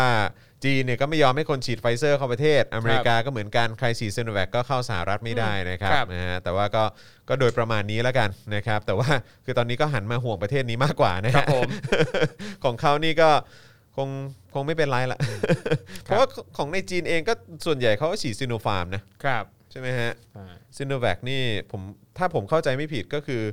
เมนหลักๆนี่เขาใช้ซิโนฟาร์มซิโนแวคนี่น่าจะส่งออกซะมากกว่านะ ครับ นะครับอ่ะคราวนี้อีกหนึ่งเรื่องเดี๋ยวอีกสักครู่หนึ่งเราจะมาคุยในประเด็นนี้กันนะครับแต่เดี๋ยวผมอาจจะขอวิ่งไปเข้าห้องน้ำแป๊บนึง ได้ครับ นะครับนะเพื่อให้คุณผู้ชมได้เติมพลังชีวิตให้กับพวกเราด้วย ได้ครับ นะครับทางบัญชีกสิกรไทยนะครับ0 6 9 8 9 7 5 5 3 9 หรือสแกนเคอร์โคดนะครับ เดี๋ยวเราจะมาคุยในประเด็นสารรัฐธรรมนูญนะฮะตัดสินออกมาแล้วนะครับว่าธรรมนัตเนี่ยนะครับไม่ต้องพ้นจากตำแหน่งสสแล้วก็รัฐมนตรีด้วยนะครับนะฮะเดี๋ยวอีกสักครู่เดี๋ยวกลับมานะครับแต่ว่าเดี๋ยวตอนนี้เดี๋ยวฝากเอ่อครูทอมนะฮะดูคอมเมนต์ก่อนละกันผมขอ ได้ วิ่ง ครับ เข้า ช่วงนั้นแป๊บหนึ่งและสำหรับคุณผู้ชม ท่านไหนอยากจะเติมพลังให้ก็สามารถเติมพลังเข้ามาให้เราได้ทางบัญชีกสิกรไทยได้เลยนะครับอืม อ่าครับผมรอคุณจรสักครู่นะครับอ้าวท่านไหนนะครับมีความเห็นใดๆนะครับกับประเด็นต่างๆ ที่เราพูดไปเมื่อสักครู่นี้นะครับก็สามารถส่งข้อความกันเข้ามาได้นะครับอ่ะระหว่างนี้นะครับเดี๋ยวผมเล่าให้ฟังเพิ่มเติมนะครับว่าอ่าขั้นตอนอาของการไปฉีดวัคซีนที่อเมริกาเนี่ยยังไงนะครับอย่างของผมเองนะครับคือผมก็หาข้อมูลมาเยอะประมาณหนึ่งนะครับแล้วก็เจอว่ามีบางบางจุดฉีดนะครับที่เราสามารถ walk in ได้เลยคือแค่ถือพาสปอร์ตเข้าไปนะครับแล้วก็เอ่ออย่าง บางบางรัฐเองอันนี้จะอันเนี้ยต้องย้ำว่าแต่ละรัฐเนี่ยนะครับเงื่อนไขไม่เหมือนกันนะครับบางรัฐเนี่ยเขาจะกำหนดเลยครับว่าต้องเป็นเอ่อ residency นะครับเอ่อเป็น residence เป็นคนที่อาศัยอยู่ที่นั่นเท่านั้น ซึ่งเขาอาจจะดูหลักฐานครับอย่างเช่นว่าหลักฐานการเป็นเจ้าของที่อยู่หลักฐานการเช่า หรือแม้กระทั่งว่าเป็นเอ่อจดหมายที่มีการส่งถึงเราตามที่อยู่นั้น ถือว่าเป็นคนที่อยู่ที่นั่นเนี่ยก็สามารถใช้เป็นหลักฐานได้นะครับอย่างนิวยอร์กเองเนี่ยเขาก็จะกำหนดว่า ต้องเป็นคนที่อาศัยอยู่ที่นั่นนะเอ่อเป็นคนที่ไปเรียนหรือว่าทำงานอยู่ที่นั่นนะครับ แต่ว่าอย่างที่บอกไปตั้งแต่ตอนต้นว่าในทางปฏิบัติเนี่ยนะครับ บางครั้งเนี่ยพอไปถึงหน้างานแล้วเขาก็ไม่ได้ซีเรียสขนาดนั้นขึ้นอยู่กับเอ่อความความเข้มงวดของเจ้าหน้าที่ประจำจุดต่างๆ ด้วยนะครับ แต่อย่างของผมเองนะครับ ผมก็ส่งข้อความไปหาเอ่อทางสเตท นะครับคือแต่แต่ละรัฐเนี่ยเขาก็จะมีเป็นเว็บของเขานะครับคือเราสามารถพิมพ์ชื่อย่อรัฐ แล้วก็ตามด้วย .gov นะครับแล้วเราแล้วจะเจอข้อมูลเยอะมากเลยนะครับเกี่ยวกับอ่าการจัดการเรื่องกับโควิด แล้วก็การฉีดวัคซีนของแต่ละรัฐนะครับอย่างผมเนี่ยตั้งใจว่าจะไปที่เวอร์จิเนียนะครับผมก็เข้าไปนะครับแล้วเขาก็มีเหมือนเป็นแชทบ็อกซ์อะไรเงี้ยแล้วก็ส่งข้อความไปถามเงี้ยเขาก็ตอบกลับมาว่าอ่าสามารถมาฉีดได้เลย ปลอดภัยไม่มีปัญหาเวลคัมมากๆนะครับเราก็สามารถดำเนินเรื่องจองได้เลย อันนี้อันนี้ เล่าเรื่องการจองเอ่อ วัคซีนที่อเมริกา ใช่ อ๋อเหรอ ใช่ครับ อันนี้คือเราต้องแจ้งก่อนไหมว่าเราจะเดินทางไปวันไหนวันไหนอะไรแบบ อ่า นี้ ก็เราเราไม่จำเป็นต้องแจ้งว่าเราจะไปวันไหนครับ เราแค่บอกว่าเราจะจองวันไหนก็พออ อ ตามเอ่อ โอเค จุดต่างๆ อย่างที่บอกไปว่าบางจุดเนี่ยต้องจอง บางจุดเนี่ยไม่ต้องจอง เออ นะครับอย่างของผม ซึ่ง เอ ซึ่ ง งเขาถามด้วยป่ะว่าคุณเป็นเป็นแบบเหมือนชาวเป็น เป็นชาวต่างชาติหรือเปล่าหรือว่าเป็นแบบเป็นเป็น อย่างของผมเนี่ยผมจองทางวอลมาร์ท อ่าโอเค ก็คือในร้านขายยาหลาย ๆ ร้านเนี่ย เออ นะครับร้านขายยาใหญ่เขาจะมีจุดฉีดนะครับ อ๋อเหรอฮะ ซึ่งอย่างของ CVS เองก็เป็น เออ ร้านขายยาร้านใหญ่ที่มีสาขาเยอะมาก อันนี้เนี่ยเราไม่สามารถเข้าเว็บไซต์นี้ได้ อืม จากประเทศไทย อ่าๆ แต่ว่า Walmart เนี่ยผมลองเข้าไปอ้าเข้าได้ แล้วก็ เออ ลองล็อกอินเข้าไปเพราะผมเคยไปค้าแรงงานเมื่อ 10 กว่าปีก่อนไง โอเค เออเป็นสมาชิก Walmart เออ อ อยู่ เออเออ เออก็อ้าวล็อกอินเข้าได้แล้วก็สามารถเข้าไปจองได้เลย โอ้โห ไม่มีถามเลยว่าเอ่อเราเนี่ยเป็นเอ่อเป็นทัวริสต์ไหมหรือเป็นอะไรยังไงอะไรเงี้ยแค่แต่ว่าในนั้นจะมีที่ให้เรากรอกที่อยู่ที่อเมริกา อืม กรอกที่อยู่เบอร์เธอซึ่งซึ่งผมก็ใส่เอ่อที่อยู่ไป อืม เอออะไรเงี้ยแล้วเขาก็มี ที่ที่เราจะไปพัก ใช่ครับ แล้วก็มีถามเรื่องว่าเราแพ้นั่นนี่นู่นไหมนั่นนี่นู่นข้อมูลทางการแพทย์ต่างๆ แล้วก็ เออ ตอบต่อไปแล้วก็ให้เลือกเลยครับ ว่าจะจองวันไหนเวลาไหน คือในแต่ละวันเขาจะแบ่งเป็นสล็อตไว้อ่ะสมมติวันที่7เนี่ยเขาเอ่อเปิดตั้งแต่ ช่วงประมาณ8โมง8โมงถึง8โมง20 8โมง20ถึง8โมง40 อะไรเงี้ย คือ อ คนหนึ่งก็จะมีเวลาอยู่ตรงนั้นประมาณ 20 นาที อ๋อเหรอฮะ ใช่ครับ อ๋อแล้วก็ นั่นแหละ แต่ว่าแต่ว่าไม่ได้เลือกว่าจะฉีดตัวไหน เอ่อคืออย่างจุดที่ผมไปอ่ะผมเลือกแล้วว่าที่เนี่ยฉีดไฟเซอร์ อ๋อโอเค อ่า ก็แล้วแต่เราว่าจะเลือก ใช่ครับ จะเลือกจุดไหน ใช่ครับ แล้วก็จุดนั้นเนี่ยก็มีวัคซีนยี่ห้อไหนบ้าง ใช่ครับ อ่า แต่ โอเค แต่ละจุดอ่ะก็จะมีการดำเนินการไม่เหมือนกัน อย่างที่บอกไปว่าบางจุดเนี่ยเขาแบ่งเป็นช่วงช่วงเวลา อ่า อะไรเงี้ยอย่างบางรัฐนะครับก็ต้องเอ่อเข้าไปเลือกที่เว็บทางการของรัฐนั้นนะครับแต่อย่างของผมเนี่ยเอ่อเข้าไปที่เว็บของร้านขายยานี้ได้เลย ได้เลย อันนี้เป็นร้านขายยาในวอลมาร์ทอะไรเงี้ย สุดยอดเนอะคือ เออ เอ่ออย่างต่างประเทศนี่ก็ อย่างไอ้พวกอุปกรณ์ตรวจ rapid test อะ ครับ ก็ซื้อในร้านขายยาได้เลย ใช่ แล้วก็ตรวจเองได้ ค เล รับ ย เดี๋ยวผมจะลองไปหาดู ญ ว่าเอ้ยเพื่อ เออ rap- rapid test เนี่ยที่อเมริกามันมีขายเยอะไหมแค่ไหนยังไง เดี๋ยวจะลองหาข้อมูลมาฝาก หาใช่ นะครับ แล้วก็อันนี้ก็คือถ้าฉีดวัคซีนก็คือร้านขายยาก็ฉีดวัคซีนได้เลยนะค ใช่ รั ครับ เออนะครับโอ้สุดยอด ใช่ นะครับ หรือจริงๆ ถ้าสมมุติถ้าใครจะไปเนี่ยอาจจะลองลองเข้าไปดูในในกรุ๊ปคือหลาย ๆ รัฐอาจจะมีกรุ๊ปชื่อว่าชมรมคนไทยในรัฐงี้ๆๆอะไรเงี้ยผมก็ไปดูชมรมคนไทยในเอ่อชมรมคนไทยในดีซี อืม เออเขาก็จะมีมาแชร์ข้อมูลกันว่าเฮ้ยถ้าวันไหนที่มีจุดมาตั้งจุดฉีดพิเศษในห้างอะไรเงี้ยเออเขาก็จะบอกว่าเวลาไหนเป็นวัคซีนอะไร ซึ่งหลาย ๆ จุดนะครับก็จะมีเป็นเจ้าหน้าที่คนไทยประจำจุดอยู่ด้วย อ๋อเหรอฮะ ใช่นะเวลาคนไทยไปก็จะสะดวกหน่อย อ่าโอเค นั่ นะ นแห ค ละครั รับบนะฮะก็เชื่อว่าเหล่านี้น่าจะเป็นเอ่อคนไทยที่ไปอยู่ที่นั่นนะครั ครับ บ แล้วก็เอ่อก็น่าจะเห็นถึงประสิทธิภาพนะฮะในการดูแลประชาชน ครับ ที่ ผม นั่นนะนะฮะ ครับ ซึ่งซึ่งพอมานั่งย้อนดูก็เหมือนว่าจะมีคนไทยแบบที่ที่ออกมาโพสต์ด้วยเหมือนกันเนอะที่ออกมา ครับ ที่ออกมาแซะคนที่แบบอยากย้ายประเทศอะแล้วก็ ครับ บอกว่าอย่ามาเลยอย่ามาเลย เออ เออประเทศมันก็ไม่ได้ดีขนาดนั้นหรอกแต่ว่า เออ เอ้าแล้วทำไมมึงไม่กลับมาเนี่ย ใช่กลับมา พี่ เออ กลับมา ใช่หรือว่าแบบบางงานก็บอกอู้แย่มากแบบบางที เออ นี่ก็แบบว่าเออเขาแบบให้ให้แบบทรมานอยู่ที่บ้าน ครับ ไม่ให้มานอนโรงพยาบาลนะ เออ ะไรเออแบบว่าอู้แย่แย่ ใช่ แย่ แล้วบางคนเนี่ย ทำ บ ไม อกว่า ไม่กลับมาวะ เออบางคนบอกเนี่ยตัวเองเนี่ยไม่เคยไปต่างประเทศหรอกนะแต่มั่นใจว่าประเทศไทยดีที่สุดจะแบบพี่จ๋าพี่ออกไปก่อนลองออกไปดูก่อน อย่าเพิ่งมั่นหน้า ใช่ ออกไปก่อน ไอ้ที่เขาบอกว่ามันต้องออกจากกะลาครับ เออ มันเป็นอย่างนั้นจริงๆอะครับอืม เอ นะฮะ อ อันนี้ไงที่เยอรมันขาย rapid test ในซูเปอร์เนี่ยกล่องละประมาณ 4 ยูโรครับ ครับโอ้แต่ว่าไปเรื่องกะลงกะลาเนี่ยบางคนเนี่ยทำรายการกบนอกกะลาแต่ก็อยู่ในกะลานะครับ เหนื่อยใจนะ โอ้สะเทือน เหนื่อย ใจ ใจใช่ไหมนะครับอ่ะมีคนถามว่าเสื้อนี้ซื้อที่ไหนนะครับ ก็ขอ เออ ประชาสัมพันธ์นิดนึงเป็นของซีก ครับ นะฮะซีกที่แบบดัง ๆ เรื่องขายรองเท้าอ่ะ ครับ เออนะครับก็ลองเสิร์ชได้นะครับ อันนี้เขาไปคอลแลบกับศิลปินนะครับอย่างคุณ Head Extensil ด้วย ครับ เออนะครับก็เอออย่าลืมนะครับไปอุดหนุนกันได้นะครับนะฮะโอเค ต่อกันดีกว่าครับพวกเรานะครับเรามากันที่ประเด็นสารรัฐธรรมนูน ครับ นะฮะชี้ธรรมนัตนะฮะเอ่อในประเด็นของสสแล้วก็รมตเนี่ยนะครับนะฮะก็ดูเหมือนว่า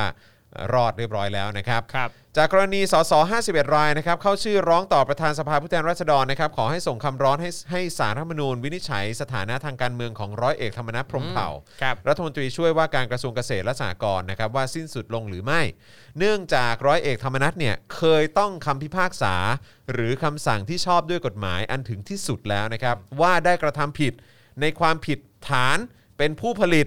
นำเข้าส่งออก โอ้โห หรือผู้ค้าซึ่งยาเสพติด ครบเลย นะครับอันนี้คือร้อยเอกธรรมนัฐเนี่ยเคยต้องคำพิพากษามาแล้วนะครับ ในความผิดฐานเป็นผู้ผลิตนำเข้าส่งออกหรือผู้ค้าซึ่งยาเสพติด ที่แม้เป็นคำพิพากษาของศาลที่ต่างประเทศ ซึ่ง ก็คือที่ออสเตรเลียนะครับ ครับ กรณีดังกล่าวย่อมทำให้ผู้ถูกร้อง เป็นบุคคลที่มีลักษณะต้องห้ามตามรัฐธรรมนูญ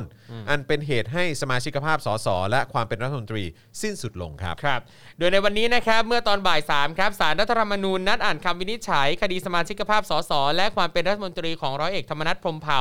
โดยสารรัฐธรรมนูญได้วินิจฉัยว่าร้อยเอกธรรมนัฐพรหมเผ่า เจ้าของวลีมันคือแป้ง ที่เคยถูกสารออสเตรเลียตัดสินจำคุก 6 ปีและให้ในประเทศ เมื่อจำคุกครบ 4 ปีในคดียาเสพติดให้ ไม่สิ้นสุดสมาชิกภาพสสและไม่สิ้นสุดความเป็นรัฐมนตรี โอ้โห อย่างที่คิดเลย แม้จะต้องคำพิพากษาต่างประเทศ โดยสารยกหลักอำนาจอธิปไตย ซึ่งไม่อยู่ใต้อานัตอำนาจอื่น ไม่ตกอยู่ภายใต้อำนาจของประเทศอื่น จึงไม่ผูกพันกฎหมายไทยตามหลักอำนาจอธิปไตยไทยอ้าวโอมายก็คือติดคุกที่ต่างประเทศไง ก็คือไม่เกี่ยวกันนี่มันประเทศไทย who cares เนี่ยถือว่าโชคดีที่ธรรมนัฐไปติดที่ออสเตรเลียนะ ถ้าติดที่ไทยนี่ก็จะไม่ได้เป็นละสสกับรัฐมนตรี อืมอ่าโอเคก็คือศาลที่ออสเตรเลียเนี่ย ครับ นะครับก็คือตัดสินถึงที่สุดแล้วนะ มีคำพิพากษาถึงที่สุดแล้วว่าเอ่อร้อยเอกธรรมนัฐพรหมเผ่า ครับ เนี่ยมีความผิดฐานเป็นผู้ผลิตนำเข้าส่งออกหรือเป็นผู้ค้าซึ่งยาเสพติด ครับ นะครับซึ่งอันนี้เป็นคำพิพากษาที่ต่างประเทศนะ ใช่ นะครับแต่ว่าเอ่อศาลรัฐธรรมนูญมองว่านะครับอันนี้เนี่ยเอ่อมันเป็นเรื่องของอำนาจอธิปไตย อืม นะครับเพราะฉะนั้นเนี่ยมันเป็นคำพิพากษาที่ต่างประเทศนะครับมันไม่สามารถจะมามีอำนาจในประเทศไทยได้ ครับ นะครับด้านร้อยเอกธรรมนัฐก็เปิดเผยเมื่อวานนี้นะครับว่าตนได้รับมอบเอ่อตนเนี่ยได้มอบหมายทนายความเป็นผู้แทนไปฟังคำวินิจฉัยที่ศาลรัฐธรรมนูญแทน เนื่องจากตนเนี่ยติดประชุมครม และไม่ว่าผลจะออกมาเป็นบวกหรือเป็นลบก็น้อมรับคำวินิจฉัยของศาลรัฐธรรมนูญนะครับ นะฮะส่วนตัวทำใจไว้แล้วนะครับถ้าเป็นบวกก็เดินหน้าทำงานต่ออ ม นะครับถ้าเป็นลบก็จะไปทำธุรกิจซึ่งก็ไม่ได้กังวลใดๆรู้สึกเฉย อ่ะฟังดูแบบเออไม่ได้เดือดร้อนไม่ได้รู้สึกรู้ สา นะครับที่แบบเออรู้อยู่แล้ว ยังไงผลก็ต้องออกมายุโรปนี้ อืมนะ ๆ ก็เนี่ยแหละครับ ก็ถือว่า ประเทศไทย ครับค่าของคนอยู่ที่ว่าขนของของใครนะครับ สุดยอดเลยว่ะ อืมอืม สุดยอดจริง ๆ ครับ นะ อ่ะโอเคงั้นผมว่าเดี๋ยวเราเดี๋ยวเราไปต่อที่ข่าวนี้แล้วกันครับเอ่อเรื่องของเพนกวินรุ้งแล้วก็แอมมี่ไหม ครับได้ครับ นะครับเพราะว่านี้ก็เป็นเรื่องที่เราก็ต้องมารอฟังคำตัดสินของศา ครับ ล ผม นะเออรอเรื่องของการพิจารณาของศาลนะครับว่าจะให้ประกันตัวหรือไม่ ครับ นะครับเมื่อกี้เป็นเรื่องของศาลศาลรัฐธรรมนูญนะครับคราวนี้มาที่ในประเด็นของศาลอาญาแล้วกันนะค ครั รับบ นะฮะก็วันนี้มีรายงานนะครับว่าเอ่อทนายกฤษดางนุจจรัตน์นะครับนะฮะเอ่อทนายความศูนย์ทนายความเพื่อสิทธิมนุษยชนนะครับกล่าวถึงการเตรียมความพร้อมที่ศาลเนี่ยจะมีการไต่สวนคำร้องขอปล่อยตัวชั่วคราวเพนกวิน เอ่อรุ้งนะครับแล้วก็แอมมี่นะครับในวันพรุ่งนี้นะครับโดยทางทนายก็จะไต่สวนจำเลยทั้ง 3 รวมทั้งพยานอื่นๆ ให้ศาลเห็นว่าจำเลยคดีนี้เป็นคดีเดียวกับนายสมยศเอ่อพฤกษาเกษมสุข แล้วก็นายแล้วก็คุณไผ่นะครับไผ่จตุพัฒน์บุญพัทรรักษานะครับซึ่งได้ประกันตัวไปก่อนหน้านี้ จึงเห็นสมควรที่ศาลเนี่ยจะสั่งอนุญาตให้ประกันตัวจำเลยทั้ง 3 เช่นกัน ครับ โดยเพนกวินรุ้งและแอมมี่นะครับจะยอมรับในเงื่อนไขที่ศาลเคยออกข้อกำหนดไว้กับนายสมยศและไผ่จตุพัฒน์ก็คือ ห้ามมิให้ทำกิจกรรมที่จะทำความเสื่อมเสียต่อสถาบัน ห้ามเดินทางออกนอกราชอาณาจักร เว้นแต่ได้รับอนุญาตและให้มาศาลตามนัดครับ อืมนะครับซึ่งเอ่อถ้าใครที่ได้ฟังการสัมภาษณ์เอ่อทนายรอนเมื่อช่วงบ่ายที่ผ่านมานะครับก็แสดงความคิดเห็นนะครับในในในเรื่องเหล่านี้ด้วยนะครับนะฮะก็ก็สามารถไปย้อนฟังได้นะครับ จากนี้นะครับเมื่อถึงเวลาไต่สวนทั้ง 3 คนก็จะยืนยันเกี่ยวกับเรื่องของการปฏิบัติตามเงื่อนไขให้ศาลได้ฟังเองนะครับโดยหลักทรัพย์ที่เตรียมไว้ก็เป็นเงินสดคนละ 2 0 0 0 0 0 บาทนะครับโดยวันนี้ตอนบ่ายโมง42นะครับศาลจังหวัดกาลสินธุ์ก็ได้ให้ประกัน เอ่อตัวโตโต้ปิยรัตน์นะครับในคดีม .112 และพรบคอมพิวเตอร์ด้วยเงิน 200,000 บาท แล้วก็ติดเครื่อง EM นะครับเป็นแล้วก็มีเงื่อนไขห้ามทำกิจกรรมเสื่อมเสีย แล้วก็ห้ามออกนอกประเทศด้วยนะครับ ครับด้านนางสุริรัตน์ชีวารักษ์คุณแม่ของน้องเพนกวินนะครับก็ได้ยื่นหนังสือด่วนที่สุดถึงผอโรงพยาบาลรามาธิบดี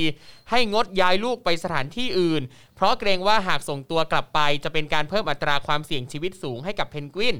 ขณะที่คณะจุฬานะครับก็ได้จัดกิจกรรมยืนหยุดขังที่ประตูใหญ่จุฬาลงกรณ์มหาวิทยาลัยฝั่งพญาไท โดยผู้ร่วมกิจกรรมส่วนใหญ่ก็ถือภาพของเพนกวิน และป้ายข้อความเรียกร้องให้ปล่อยเพื่อนเราครับ ครับผมนะฮะแล้วก็ย้ำอีกครั้งนะครับว่าเอ่อพรุ่งนี้ก็มีกิจกรรมนะครับที่ทางเอ่อ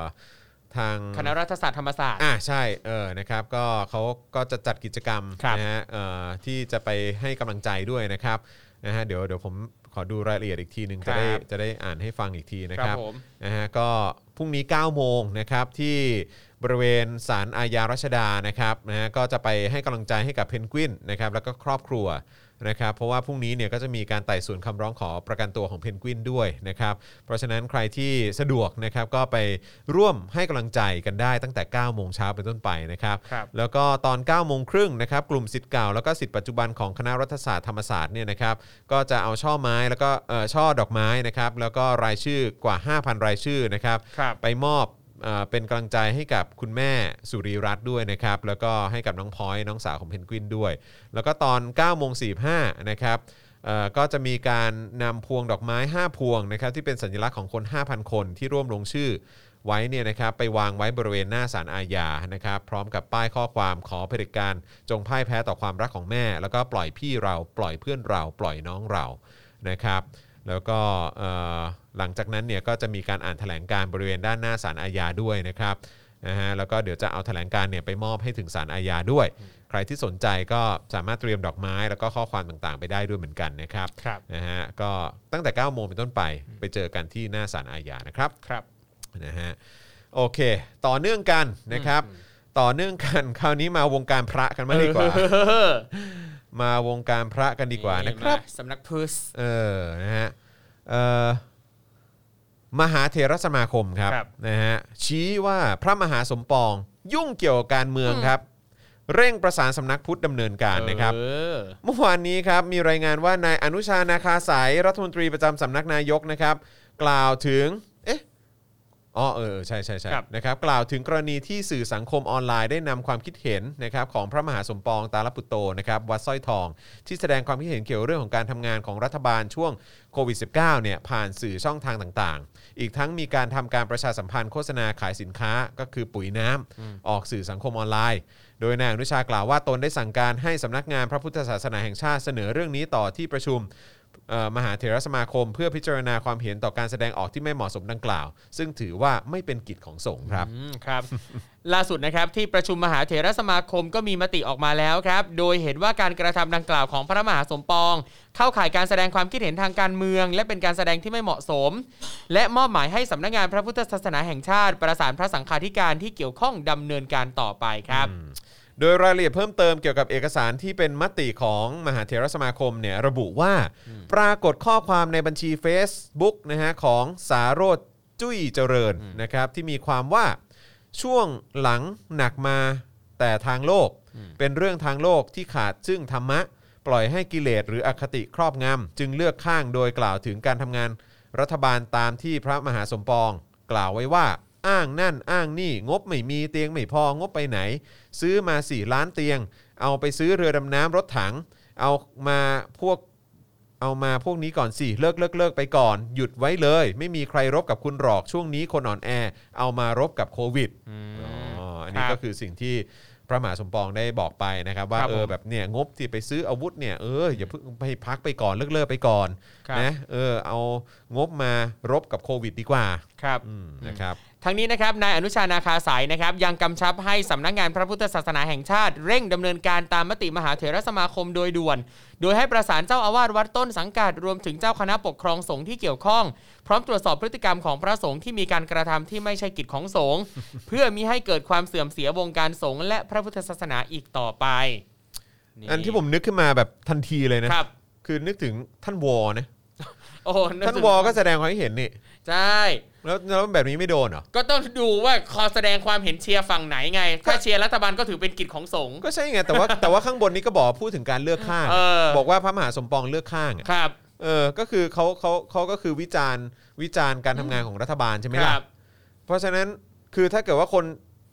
เอ่อพูดแบบมีข้อความออกมา อืม ไปในเชิงเชียร์รัฐบาลอ่ะ ครับ มันก็เลือกข้างเหมือนกันดิ อืม แล้วทำแล้วแล้วแบบนี้ไม่โดนเหร ก็ อ นี่ประเทศอะไรเล่าชื่อ เออ ก็บอกสำนักพุทธ คือมันลามไปทุกวงการแล้ว ครับ นะคุณผู้ชม มันลามไปทุกวงการจริง อืม ๆเรื่องของมาตรฐานที่มันไม่เท่ากันเนี่ย ใช่ มันทุกวงการจริง ครั ๆ บ นะผมไม่แปลกใจว่าทำไมคนไม่อยากอยู่ประเทศนี้ อืม เพราะประเทศนี้มันไม่มีมาตรฐาน ครับ แล้วโดยเฉพาะใน 7 ปีที่ผ่านมาเนี่ยมาตรฐานทุกๆ สิ่งทุกอย่างมันมันเสื่อม อืม ไปหมดเลยครับ ครับ มันเสื่อมไปหมดครับ ใช่ แล้วมันเริ่มต้นจากการที่ว่าเรายอมรับอำนาจที่มันผิดปกติอะตั้งแต่วันที่ 22 พฤษภาคม 2557 แล้วแหละ ครับ มันพังนะมันเละเทะ อืม แล้ววันนั้นเนี่ยผมก็มองย้อนกลับไปถึงสารรัฐธรรมนูญนะครับ หรือว่ากระบวนการยุติธรรมของประเทศเนี้ยว่าวันนั้นเกิดอะไรขึ้นและทำอะไรกันอยู่ ครับ วันนี้ผมเลยบอกไงผลออกมาเรื่องธรรมนัตอะแม่งไม่มีผลเลย ใช่ เพราะจริง ๆ สิ่งที่ต้องมีการกระทำมาตั้งนานแล้วเนี่ย ครับ คือตั้งแต่วันที่ 22 พฤษภาคม 2557 แล้วครับ ครับ การขยับตัวของศาลหรือกระบวนการยุติธรรมในประเทศนี้ไม่ทำอะไรกันเลย นั่นแหละฮะ นะฮะโอเค ฮะ อ่ะคราวนี้ไปที่ไอ้ประเทศทางชาติกันบ้างดีกว่า อะไรเนี่ย เออ ขอบคุณครับ วันวันนี้คุณมือไม้อ่อนนะเนี่ย เฮ้ย ผมยังไม่ได้ฉีดซีโนแวคนะ นะฮะมาที่ประเทศทางชาติไทยกันบ้างดีกว่า ครับผม สหรัฐอเมริกาครับ อ่ายังไงซิ นะฮะอีสานเรคคอร์ดนะครับ อันนี้ก็เป็นสื่อของบ้านเราเนาะนะครับ ได้รับคัดเลือกจากหอสมุดแห่งชาติสหรัฐครับ ให้เป็นแหล่งข้อมูลบันทึกประวัติศาสตร์โลกครับ อืม นะฮะอีสานเรคคอร์ดนะครับที่มักจะมีเจ้าหน้า ที่ตำรวจ ครับ นะครับฝ่ายความมั่นคง ไปเยี่ยมเยียนตลอด ไปถ่ายรูป ไปยุ่งกับเขาตลอด ครับ เลยเนี่ย ผม ครับนะฮะในช่วง 7 ปีที่ผ่านมาเนี่ยนะครับนะฮะในยุคสมัยของเผด็จการเนี่ย ครับ โอ้โหนะครับแต่ว่าล่าสุดได้รับเลือกจากหอสมุดแห่งชาติสหรัฐนะครับให้เป็นแหล่งข้อมูลบันทึกประวัติศาสตร์โลกนะครับ เมื่อวันที่ 3 พฤษภาคมที่ผ่านมาเนี่ยนะครับเว็บไซต์ดิสานเรคคอร์ดนะครับได้รายงานว่าได้รับคัดเลือกจากหอสมุดแห่งชาติ ให้เป็นเอ่อแห่งชาติสหรัฐนะครับ ย้ำอีกครั้งนะครับหอสมุดแห่งชาติสหรัฐนะครับ ให้เป็นแหล่งข้อมูลบันทึกประวัติศาสตร์โลก โดยจะมีทีมงานเก็บรวบรวมข้อมูลการนำเสนอสื่อโซเชียลมีเดียทุกชนิด ทั้ง Facebook แล้วก็ YouTube นะครับ โอ้โห โดยหอสมุดแห่งชาติสหรัฐได้คัดเลือกเว็บไซต์ดิสานเรคคอร์ดภาคภาษาอังกฤษนะครับ ให้เป็นหนึ่งในคลังของเว็บไซต์หอสมุดแห่งชาติเมื่อสัปดาห์ที่ผ่านมา ในฐานะส่วนสำคัญในการบันทึกประวัติศาสตร์ครับ อืมโอ้โห ไม่ธรรมดา โอ้อันนี้ โก สำคัญ อิเตอ ครับ อันนี้สำคัญเลยต้องเก็บให้เป็นข้อมูลประวัติศาสตร์เลยครับ ครับ ผมเชื่อว่าสักวันมันจะกลายเป็นจะมีคนเอาไปทำหนังอะ ครับ ซึ่งหอสมุดแห่งชาติสหรัฐเองนะครับ ก็คือแหล่งเก็บรักษาสิ่งประดิษฐ์ทางวัฒนธรรมที่สำคัญครับ ซึ่งส่งเสริมการเข้าถึงฐานข้อมูลได้อย่างยั่งยืน อีกทั้งยังมีบทบาทในการจัดหา เก็บรักษา และให้บริการสื่อที่มีความสำคัญทางประวัติศาสตร์ เพื่อส่งเสริมการศึกษาในรูปแบบสื่อมาโดยตลอดก่อนหน้านี้นะครับ ทั้งนี้นะครับหอสมุดแห่งชาติสหรัฐเนี่ยจะคอยเก็บรวบรวม URL ต่างๆ ที่น่าสนใจ ซึ่งเผยแพร่โดยดีอีสานเรคคอร์ดไม่ว่าจะเป็นบน Facebook YouTube หรืออื่นๆ เป็นระยะนะครับเพื่อรวมขึ้นเป็นคอลเลกชันสำหรับอนาคต เพื่ออำนวยความสะดวกให้กับนักวิจัย หรือผู้ใช้ห้องสมุดต่อไปด้วย สุดยอดครับ เออ ยินดีด้วยนะฮะ อ่ะ ดีอีสาน ไปยืน เรคคอร์ดนะครับนะฮะก็เอ๊ะหอสมุดแห่งชาติสหรัฐนี่อยู่ที่ไหน ที่ดีซีป่ะ ไม่แน่ใจว่าที่นิวยอร์กป่ะครับ ที่มันจะ อ้าว มี นิวยอร์กเหรอ Na- National Library อ่ะ เหรอ เดี๋ยว ที่ เดี๋ยว นิ ต้อง ย ล อ อง ร์ะ เช็คดู แต่เหมือนว่าช่วงนี้เนี่ย ไม่ จะ ถ้าเกิดว่าเป็นที่ดีซีก็เดี๋ยวก็คุณก็แวะแวะ ค ไป รับ ดูได้ไง อ่ะเดี๋ยวผมจะเข้าไปนิวยอร์กอยู่แล้วไปหาพี่โอ๊ตไง เออใช่ไหม เออ เออเออคุณไปได้หมดเลย ครับ เออนะครับ ใช่ไม่ไกลเท่าไหร่ คุณโซฮอตบอกว่า แล้วจะโดนดีปิดไหม โอ้โห ดีอีช่วงนี้เขานั่นอยู่ฮะ อืมเขาอะไรนะ เขากำลังห่วงเรื่องคนสร้างความแตกแยก ครับ อืมอ้าว ไหน ๆ ก็พูดเรื่องดีอีแล้ว ก็ข่าวถัดมาเลยนะครับ กระทรวงดิจิทัลจ้องจับผิดคลับคนอยากย้ายประเทศครับ อ่า เขาบอกว่าแบบนี้เนี่ยอาจจะสร้างความแตกแยกได้ ครับ โอ้ครับผมนะฮะเมื่อวานนี้นะครับ Facebook Page กระทรวงดิจิทัลเพื่อเศรษฐกิจและสังคมนะครับมีการโพสต์ข่าวจากกระทรวงนะครับว่าหลังจากเกิดปรากฏการณ์คนกว่า 5 0 0 0 0 0 คนนะค ค รั รับ บ ซึ่งตอนนี้เข้าใจว่า 7 0 0 0 0 0แล้วนะครับ เข้าร่วมกลุ่ม Facebook ย้ายประเทศกันเถอะ นะฮะซึ่งขณะนี้เปลี่ยนชื่อกลุ่มแล้วนะครับ เป็นกลุ่มโยกย้ายมาสายสะโพกโยกย้าย ผมเลยยอมใจ นี่ก็สนจริงๆนะครับ ครับ ล่าสุดนะครับ DES ครับได้ตั้งทีมจับตากลุ่มย้ายประเทศครับ ที่กำลังเป็นกระแสในสังคมออนไลน์ขณะนี้นะครับ เออ โดยระบุว่ากระทรวง DES เนี่ยนะครับได้รับการร้องเรียนถึงความเคลื่อนไหวของกลุ่มดังกล่าว โดยผู้ร้องเรียนระบุว่ากลุ่มข้างต้นเนี่ยมีเนื้อหาสร้างความแตกแยก สร้างความเกลียดชัง และยังมีการแสดงความคิดเห็นเข้าข่ายหมิ่นสถาบันพระมหากษัตริย์ด้วย โอ้โห จ้ะ อย่างไรก็ตามนะครับ นายวุฒิชัยกล่าวว่าเท่าที่ติดตามเบื้องต้น พบว่าเนื้อหาส่วนใหญ่เป็นไปในเชิงแนะแนวการศึกษา และแนะนำแนวทางประกอบอาชีพในต่างประเทศ ซึ่งจริงๆ แล้วก็เป็นเรื่องดี พร้อมระบุว่าหน่วยงานภาครัฐเองก็มีการให้ข้อมูล และให้การสนับสนุนผู้ที่มีความพร้อมมาโดยตลอดอยู่แล้ว โดยเฉพาะในแง่ของการไปศึกษาต่อในต่างประเทศ เช่นเดียวกับการประกอบอาชีพที่มีกระทรวงแรงงานเป็นผู้กำกับดูแลให้ ไม่ อ๋อ คือเขาไม่อยากไปทำงานต่างประเทศ คือเขาอยากจะย้ายไปอยู่ที่ประเทศ ใช่ นั้นนั้นๆเลย ใช่ คือเขาไม่อยากอยู่แล้วประเทศนี้ เออ คือมันไม่ใช่ว่าเออเขาอยากจะไปเรียนแล้วเขาจะกลับมาประเทศนี้นะเขาอยากไปเรียนเขาได้ความรู้ปุ๊บ แล้วเขาก็ไปเป็นพลเมืองในประเทศ เอออื่ อื่น ครับ แล้วก็ไปพัฒนาประเทศอื่นดีกว่า แล้วก็ไป ครับ รับสวัสดิการที่มันดีกว่า ได้รับการดูแลที่ดีกว่านะฮะได้รับมาตรฐานที่มันเท่าเทียมกันมากกว่า ได้รับการปฏิบัติให้เป็นคนเท่ากัน ครับ ดีกว่า เขาไม่อยากกลับมาแล้วประเทศนี้ เพราะฉะนั้นที่คุณบอกว่าเนี่ยมีอะไรนะการประกอบอาชีพเดี๋ยวกระทรวงแรงงานเขากำกับดูแลให้ไม่ ครับ เขาไม่ได้ต้องการกลับมาเขาอยากจะไปอยู่เลย ครับ เออแล้วคุณก็แบบว่าเฮ้ยไม่ได้นะ พวกนี้เนี่ยโอ้โหจริงๆอ่ะมาตั้งกรุ๊ปกันทำไมทำไมไม่ เออ มาถามพวกเรา เออ ภาครัฐก็มีข้อมูลให้อะไร ดูความเรียวนะ เข้าไป เออ ดูความเรียว นอกจากนี้เนี่ยชัยวุฒิเขายังบอกอีกนะ ว่าถ้าเป็นการแลกเปลี่ยนข้อมูลด้านการศึกษา หรืออาชีพในต่างประเทศเนี่ยรัฐบาลก็คงไม่ปิดกั้น เพราะถือว่าเป็นสิทธิเสรีภาพของบุคคล แต่ยังคงมีความเป็นห่วงในบางข้อความที่ไม่เหมาะสม อย่างเช่น การแนะนำวิธีลักลอบเข้าเมือง หรือการอาศัยอยู่เกินกำหนดอย่างผิดกฎหมายที่อาจกระทบความสัมพันธ์ระหว่างประเทศ และยังกังวลว่ากลุ่มดังกล่าวอาจเป็นช่องทางของขบวนการมิจฉาชีพที่ใช้สังคมออนไลน์ หลอกลวงให้มีการไปทำงานต่างประเทศ อันนี้เขาให้ข้อมูลจากประสบการณ์ของคนที่ย้ายไปอยู่ที่นั่นอยู่ ครับ แล้ว แล้วถ้าเกิดเขาเขาโดนคดีเขาโดนอะไรเขาก็คงไอคนที่อยู่ต่างประเทศอ่ะเขาไม่มาบอกหรอกนะ คือแบบเขาเขาคงไม่สามารถจะมาพิมพ์บอกได้ตอนนี้ ครับ ถ้าเกิดเขาโดนในประเทศกลับโดนส่งตัวกลับ หรือว่าโดนติดคุกอยู่ที่นั่นเนี่ย ครับ เพราะฉะนั้นโดยส่วนใหญ่เท่าที่ผมเข้าไปอ่านข้อความเนี่ย มันก็เป็นคนที่เขา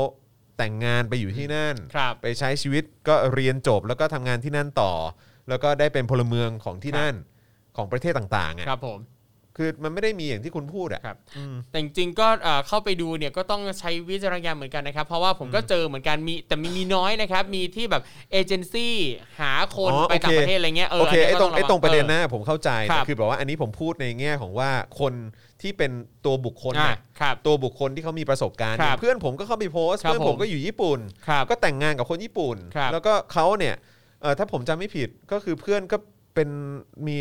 ปัญหาเรื่องสายตาด้วยนะครับ ผม ต้อตาหรืออะไรสัก ครับ อย่าง แล้วก็คือก็ผ่าตัดที่นั่นได้เลย ครับ ซึ่งถ้าเป็นที่บ้านเราไม่มี ครับ ไม่ได้ cover ตรงพาร์ทนี้เขาก็เล่าให้ฟังเล่าจาก ครับ ประสบการณ์ ใช่ ใช่ไหมล่ะ ประสบ แต่ การ ว่า ณ์ดีๆเยอะมากนะ ใช่ อันนั้น แต่ว่า น่ะ โอเค ถ้าเกิดว่าจะพูดถึงแบบไอ้อะไรเอเจนซี่ที่ อ่า เข้ามามาอะไรพวกเนี้ยโอเคไอ้ตรงประเด็นเนี้ยเข้าใจ ครับ แต่คือถ้าเกิดว่าจะมาบอกว่าไอ้คนที่เขาไปอยู่ อืม ที่นั่นเนี่ยเราไปใช้ชีวิตที่นั่นเนี่ยเราบอกว่าเออแบบจะมาหลอกลวงให้ไปอะไร ครับ เงี้ยผมว่ามันคงไม่ใช่อะฮะ ครับ อืมเพราะว่าคนส่วนใหญ่ที่มันจะเข้ามาในกลุ่มเนี้ยคือมันต้องขวนขวายที่จะเข้ามาจริงๆ ใช่ ใช่ไหมอะ ใช่ เออ เนี่ยเหมือนกับเนี่ยทางดีดีเนี่ยแหละก็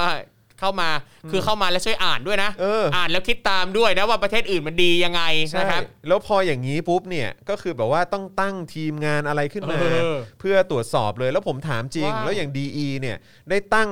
หน่วยหรือว่าทีมงานเฉพาะกิจอะไรขึ้นมา เพื่อไปตรวจสอบ นอกจากกลุ่มแบบว่าอะไรนะ Royal List Marketplace เออ หรือ ครับ เนี่ยกลุ่มคนอยากย้ายประเทศเนี่ยคุณได้ไปดูกลุ่มของคนที่บอกว่ารักชาติรักสถาบันไหม อย่างไอ้พวกข้อความที่เป็นในลักษณะของการข่มขู่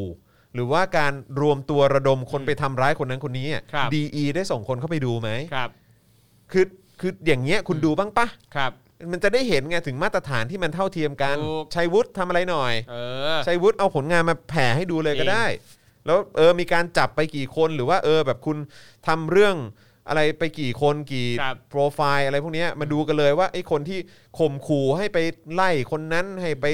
ไปคุกคามคนนั้นคนนี้อ่ะคุณได้คุณได้ไปดูบ้างพวกนี้ ครับ บ้างหรือเปล่า อืม อืมนะฮะคือแบบเนี่ยพอคนอยากจะย้ายประเทศปุ๊บก็แบบ เออไม่ได้ต้องไปดูนะนี่ก็แบบ มันเหมือนคนมีปัญหาฮะ ใช่ เออ เต็มไปด้วยคนมีปัญหา คือต้องการ ในประเทศนี้เนี่ย คือคุณต้องการอะไรวะ ครับ รวมถึงสลิมด้วยนะ ผม อืม อยากรู้พวกคุณต้องการอะไรวะเพราะ ครับ คนเขาแบบเออกูก็ไม่อยู่ก็ได้ เออ กูไปที่อื่นดีกว่าที่นี่ด้วย อืม แล้วกูก็จะไปใช้ชีวิตที่ดีกว่า แล้วกูก็จะกลับมาคอนเฟิร์มด้วยว่ามัน ครับ ดีกว่าที่นี่จริง อ่า ๆ พวกคุณทนไม่ได้ ใช่อีกอย่างหนึ่งคือพอเข้าเข้าไปในกลุ่มนี้ยอ่านหลาย ๆ คนก็รู้สึกว่าเอ่อคนรุ่นใหม่หลาย ๆ คนเนี่ยคือการที่เขาย้ายต่างประเทศอะคือเขาบางบางคนก็ไม่ได้รู้สึกว่ามันคือการแบบหลีกหนีทิ้งประเทศไทยไป เพราะเขามองว่าเขาคือพลเมืองโลกดังนั้นการ ใช่ ที่เป็นพลเมืองโลก คือจะอยู่ที่ไหนก็ได้ ใช่ใช่ถูกต้อง อืมแล้วนี่หลาย แนว ค คิด น มันเปลี่ยนไป ออ แล้ว ยังยึดติดว่าเราเป็นคนไทยเราต้องอยู่ประเทศไทยตลอดโอ้ no ไม่ ใช่ใช่คือไอ้แนวคิดชาตินิยมอ่ะ ครับ มันใช้ไม่ค่อยเวิร์กแล้วครับ ใช่ เออเพราะตอนนี้มันกลายเป็นประเด็นของ global citizen แล้ว ครับ แล้วอย่างสถานการณ์หรือปัญหาอะไรต่างๆ ที่มันเจอมันกระทบทุกคน ครับ ง่ายๆเลยก็อย่างที่เราเจอกันอยู่เนี่ยโควิด -19 เนี่ยมันก็คือสิ่งที่คนเราเนี่ยมันก็ต้องเจอกันทุกคน คน ครับ บนโลกเนี้ยบนโลกใบเนี้ยมันเจอกันหมดทุกคน มันก็ ครับ เลยเป็นปัญหาของคนทั้งโลก ใช่ไหมอ่ะแล้วก็ประเด็นแบบอ่ะทะเลจีนใต้อ่ะประเด็นเอ่อโลกร้อนประเด็น ครับ อะไรต่าง ๆ โอ้ยมันเต็มไปหมด เพราะฉะนั้น อืม คือเขามองเป็นปัญหาของร่วมกันแล้ว ใช่ ไอ้ทัศนคติแบบไอ้ความเป็น nationalism หรือว่าไอ้ ครับ ความเป็นชาตินิยมอ่ะมันใช้ไม่ค่อยได้ผลแล้วครับ แต่ประเทศนี้ก็ยังพยายามจะใช้เหลือเกิน ถูก ผลิตคำแบบทางช่องทางชาติ เอออ อะไรขึ้นมาโอ้ยตายละโบราณฮะ ครับ เออเขาไปกันถึงไหนถึงไหนแล้วเนี่ย อืม เออแต่นี่ก็ยังแบบว่าอืม ใช่ นะเอาแต่เรื่องเดิมๆ ถูกต้อง นะครับ อ่ะ คราวนี้มาดูการช้อปปิ้งกันหน่อยไหม ได้เลยครับ เออ เออ ช้อปปิ้งช้อปปิ้งช้อปปิ้งไหนมีอะไรให้ช้อปบ้างฮะ ดูประเด็นการใช้ตังค์กันหน่อยดีกว่า ครับ เออ นะครับ เมื่อวันที่ 3 พฤษภาคมที่ผ่านมานะครับ มีผู้เผยแพร่ตัวเลขราคาเครื่องมืออุปกรณ์ควบคุมฝูงชนครับ ที่กองสัมภวุฒิสำนักงานส่งกำลังบำรุงนะครับ ภายใต้สังกัดสำนักงานตำรวจแห่งชาติ เพิ่งมีการประกาศผลผู้ชนะการเสนอราคา หลังมีการประกาศจัดซื้อจัดจ้าง ตามโครงการจัดหาเครื่องมืออุปกรณ์ควบคุมฝูงชน ในการชุมนุมสาธารณะครับ อืม โอ้โห ต้องสั่งเซตใหม่กันแล้วเหรอเนี่ย ครับ ทำให้เห็นมูลค่าของอุปกรณ์ทั้งหมดว่าสูงถึง 353.6 ล้านบาทครับ อืม ใช่ไหมล้านบาทสิ เออ ใช่ ครับ ล้านบาทนะครับนะฮะเอ่อโดยรายละเอียดเครื่องมืออุปกรณ์ควบคุมฝูงชนนะครับ ที่จัดซื้อจัดหานั้นเนี่ยประกอบด้วย ก็มีเรื่องของแบบสนับศอกสนับแข้งสนับเข่าถุงมือหนัง ครับ หมวกเอ่อปราบจลาจล อืม โล่ใสกระบองยางอะไรพวกนี้นะครับ ชุดป้องกันสะเก็ดระเบิดหรือเปล่า ผมไม่แน่ใจ ครับ นะครับ สายรัดบังคับ กระสุนยางสำหรับปืนลูกซอง แก๊สน้ำตาสำหรับผสมน้ อืม ำลวดหนามหีบเพลง รถปฏิบัติการรักษาความปลอดภัยนะครับ คือถ้ารถเนี่ยรักษาความปลอดภัยมี 5 คัน ราคา 87 ล้านบาทนะครับไอ้พวก โอ้โห เอ่อแก๊สน้ำตาผสมน้ำเนี่ยสองเอ่อ22 ล้านบาท ครับ อะไรอย่างเงี้ยกระสุนยางสำหรับปืนลูกซอง ครับ 95,000 นัดนะฮะ 8 ล้านกว่าบาท อืม นะครับ สายรัดบังคับนะฮะ ก็น่าจะเป็นสายที่เอาไว้รัดข้อมือนะฮะ ครับ หนึ่งแสนสามพันเส้น อืม 3 ล้านบาทครับโอ้โหนะฮะชุดป้องกันสะเก็ดอะไรต่างๆ อันนี้ 54 ล้าน ครับ โล่ใส 18,000 โล่ 59 ล้านบาท เกือ ครับ บ 60 ล้านนะครับ หมวกปราบจลาจล 15,000 ใบ 59 ล้านบาทเหมือนกัน สนับแข้งสนับเข่าอันนี้ 16,000 คู่ ครับ 45 ล้านบาทครับ สนับศอก 16,000 คู่ 26 ล้านบาท อืม รวมเป็นเงินทั้งสิ้นเนี่ยก็ประมาณ 353 ล้านบาท โอ้โห นะครับ เอาเรื่องนะครับ ทั้งนี้นะครับจากการตรวจสอบเอกสารในเว็บไซต์เพิ่มเติมนะครับ พบว่าได้มีการประกาศชื่อผู้ชนะไว้ตั้งแต่วันที่ 22 เมษายนที่ผ่านมาด้วยอุปกรณ์บางรายการลงวันที่ทำสัญญาไว้ตั้งแต่ช่วงกลางเดือนเมษายน โดยสามารถยกตัวอย่างบริษัทผู้เสนอราคาอุปกรณ์บางรายการได้ครับ เช่น บริษัท K3 Corporation จำกัด เป็นผู้จัดจำหน่ายแก๊สน้ำตาสำหรับผสมน้ำ ส่วนบริษัทนวะไทยอุตสาหกรรมจำกัด เป็นผู้จัดจำหน่ายโล่และชุดป้องกันสะเก็ดระเบิดนะครับ ในขณะที่ผู้จัดจำหน่ายสนับแข้งสนับเข่าก็คือองค์การสงเคราะห์ทหารผ่านศึกครับ อืม ซึ่งในเอกสารระบุชัดเจนครับว่าพลตำรวจตรีสมพรสัจจพจน์ ผู้บังคับการกองสรรพาวุธ เป็นผู้ลงนามในประกาศครับ นะครับก็ซื้อกันใหม่อีกแล้วนะครับเออนะฮะต้องช้อปปิ้งกัน ใช่ เออนะครับแล้วก็ ด้วย ของมันต้องใช้เนอะ ครับ นะครับเพราะว่าพอดีมันมีไอ้พวกประชาชนชังชาติเยอะเออนะครับนะต้อง นี่แหละ ใช้สิ่งเหล่านี้ไว้ปราบพวกมัน ใช่นี่ไง รีบดังนั้นรีบๆย้ายไปซะพวกชังชาติเนี่ย ครับ เราจะได้ ผม ไม่ต้องมาเปลืองงบกับการซื้ออุปกรณ์พวกนี้ เออครับผมนะฮะเอาเลยเอาเลยจ้า ครับ ผมเงินพวกกูทั้งนั้น อืม อืมนะครับโอเคนะครับอ่ะเดี๋ยวยังเหลืออีกหนึ่งข่าว ครับ นะครับที่เดี๋ยวเราจะมาคุยกันนะครับ ก็คือเรื่องของ hashtag no cptpp นะครับ ครับ เดี๋ยวเราจะมาคุยกันในประเด็นนี้ แล้วก็ระหว่างนี้คุณผู้ชมสามารถเติมพลังชีวิตให้กับพวกเราได้นะครับ ผ่านทางบัญชีกสิกรไทยครับ 0698975539 หรือสแกน QR Code ก็ได้นะครับ ครับ โอ้ยตายแล้ววันนี้ ยังไม่ถึง 20%เลย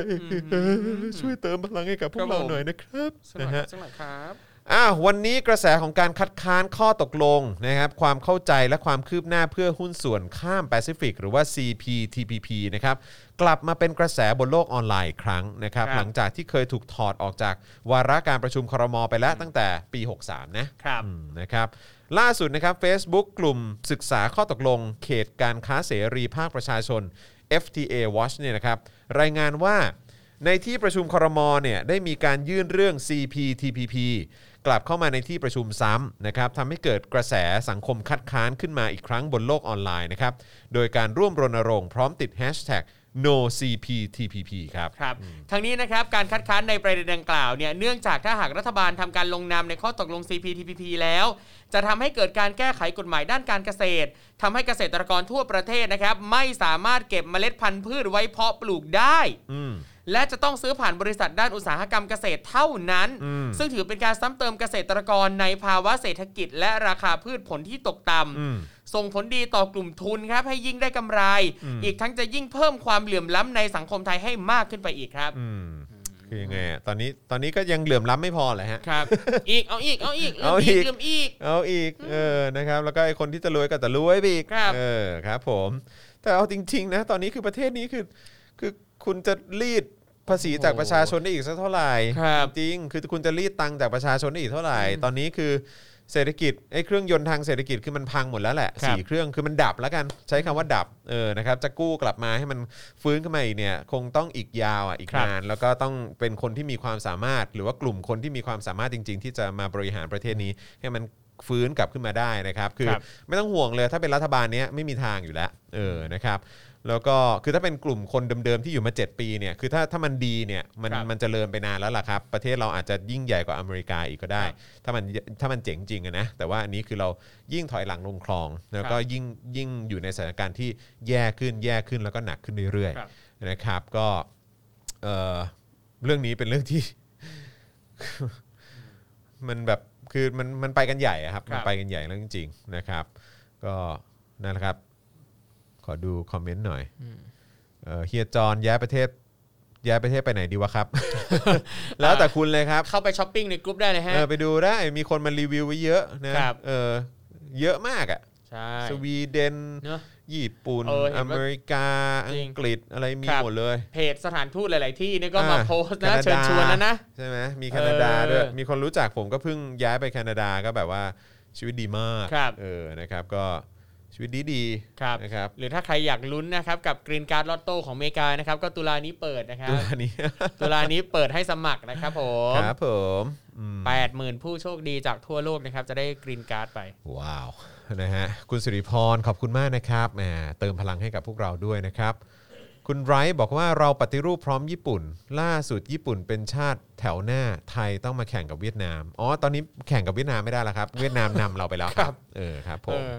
เนี่ย นะฮะ เราเป็นประเทศที่ชอบการแข่งขันไงเราไม่หยุดนิ่งไงเราก็หาคนมาแข่งด้วยไปเรื่อยๆไงใครที่แข่งกับเราก็แซงไปหมดแล้ว ครับผม คุณนุกทีพีบอกว่าทีมไอทีไปออสกันครับอ๋ออ เออ อสเตรเลียใช่ไหมเอ ครับ อนะครับผมนะฮะคุณอาภากรบอกว่าได้เวลาชิงโชคแล้วสิเออนะครับ ชิงโชคนี่คือหมายวันนี้เราพูดถึงเรื่องชิงโชคนี่เยอะนะครับ เออ แต่ฉีดวัคซีนนะฮะ เอ้ยผมออกเสียงถูกป่ะคุณเกลิกกริดป่ะ น่าจะคุณกริดครับ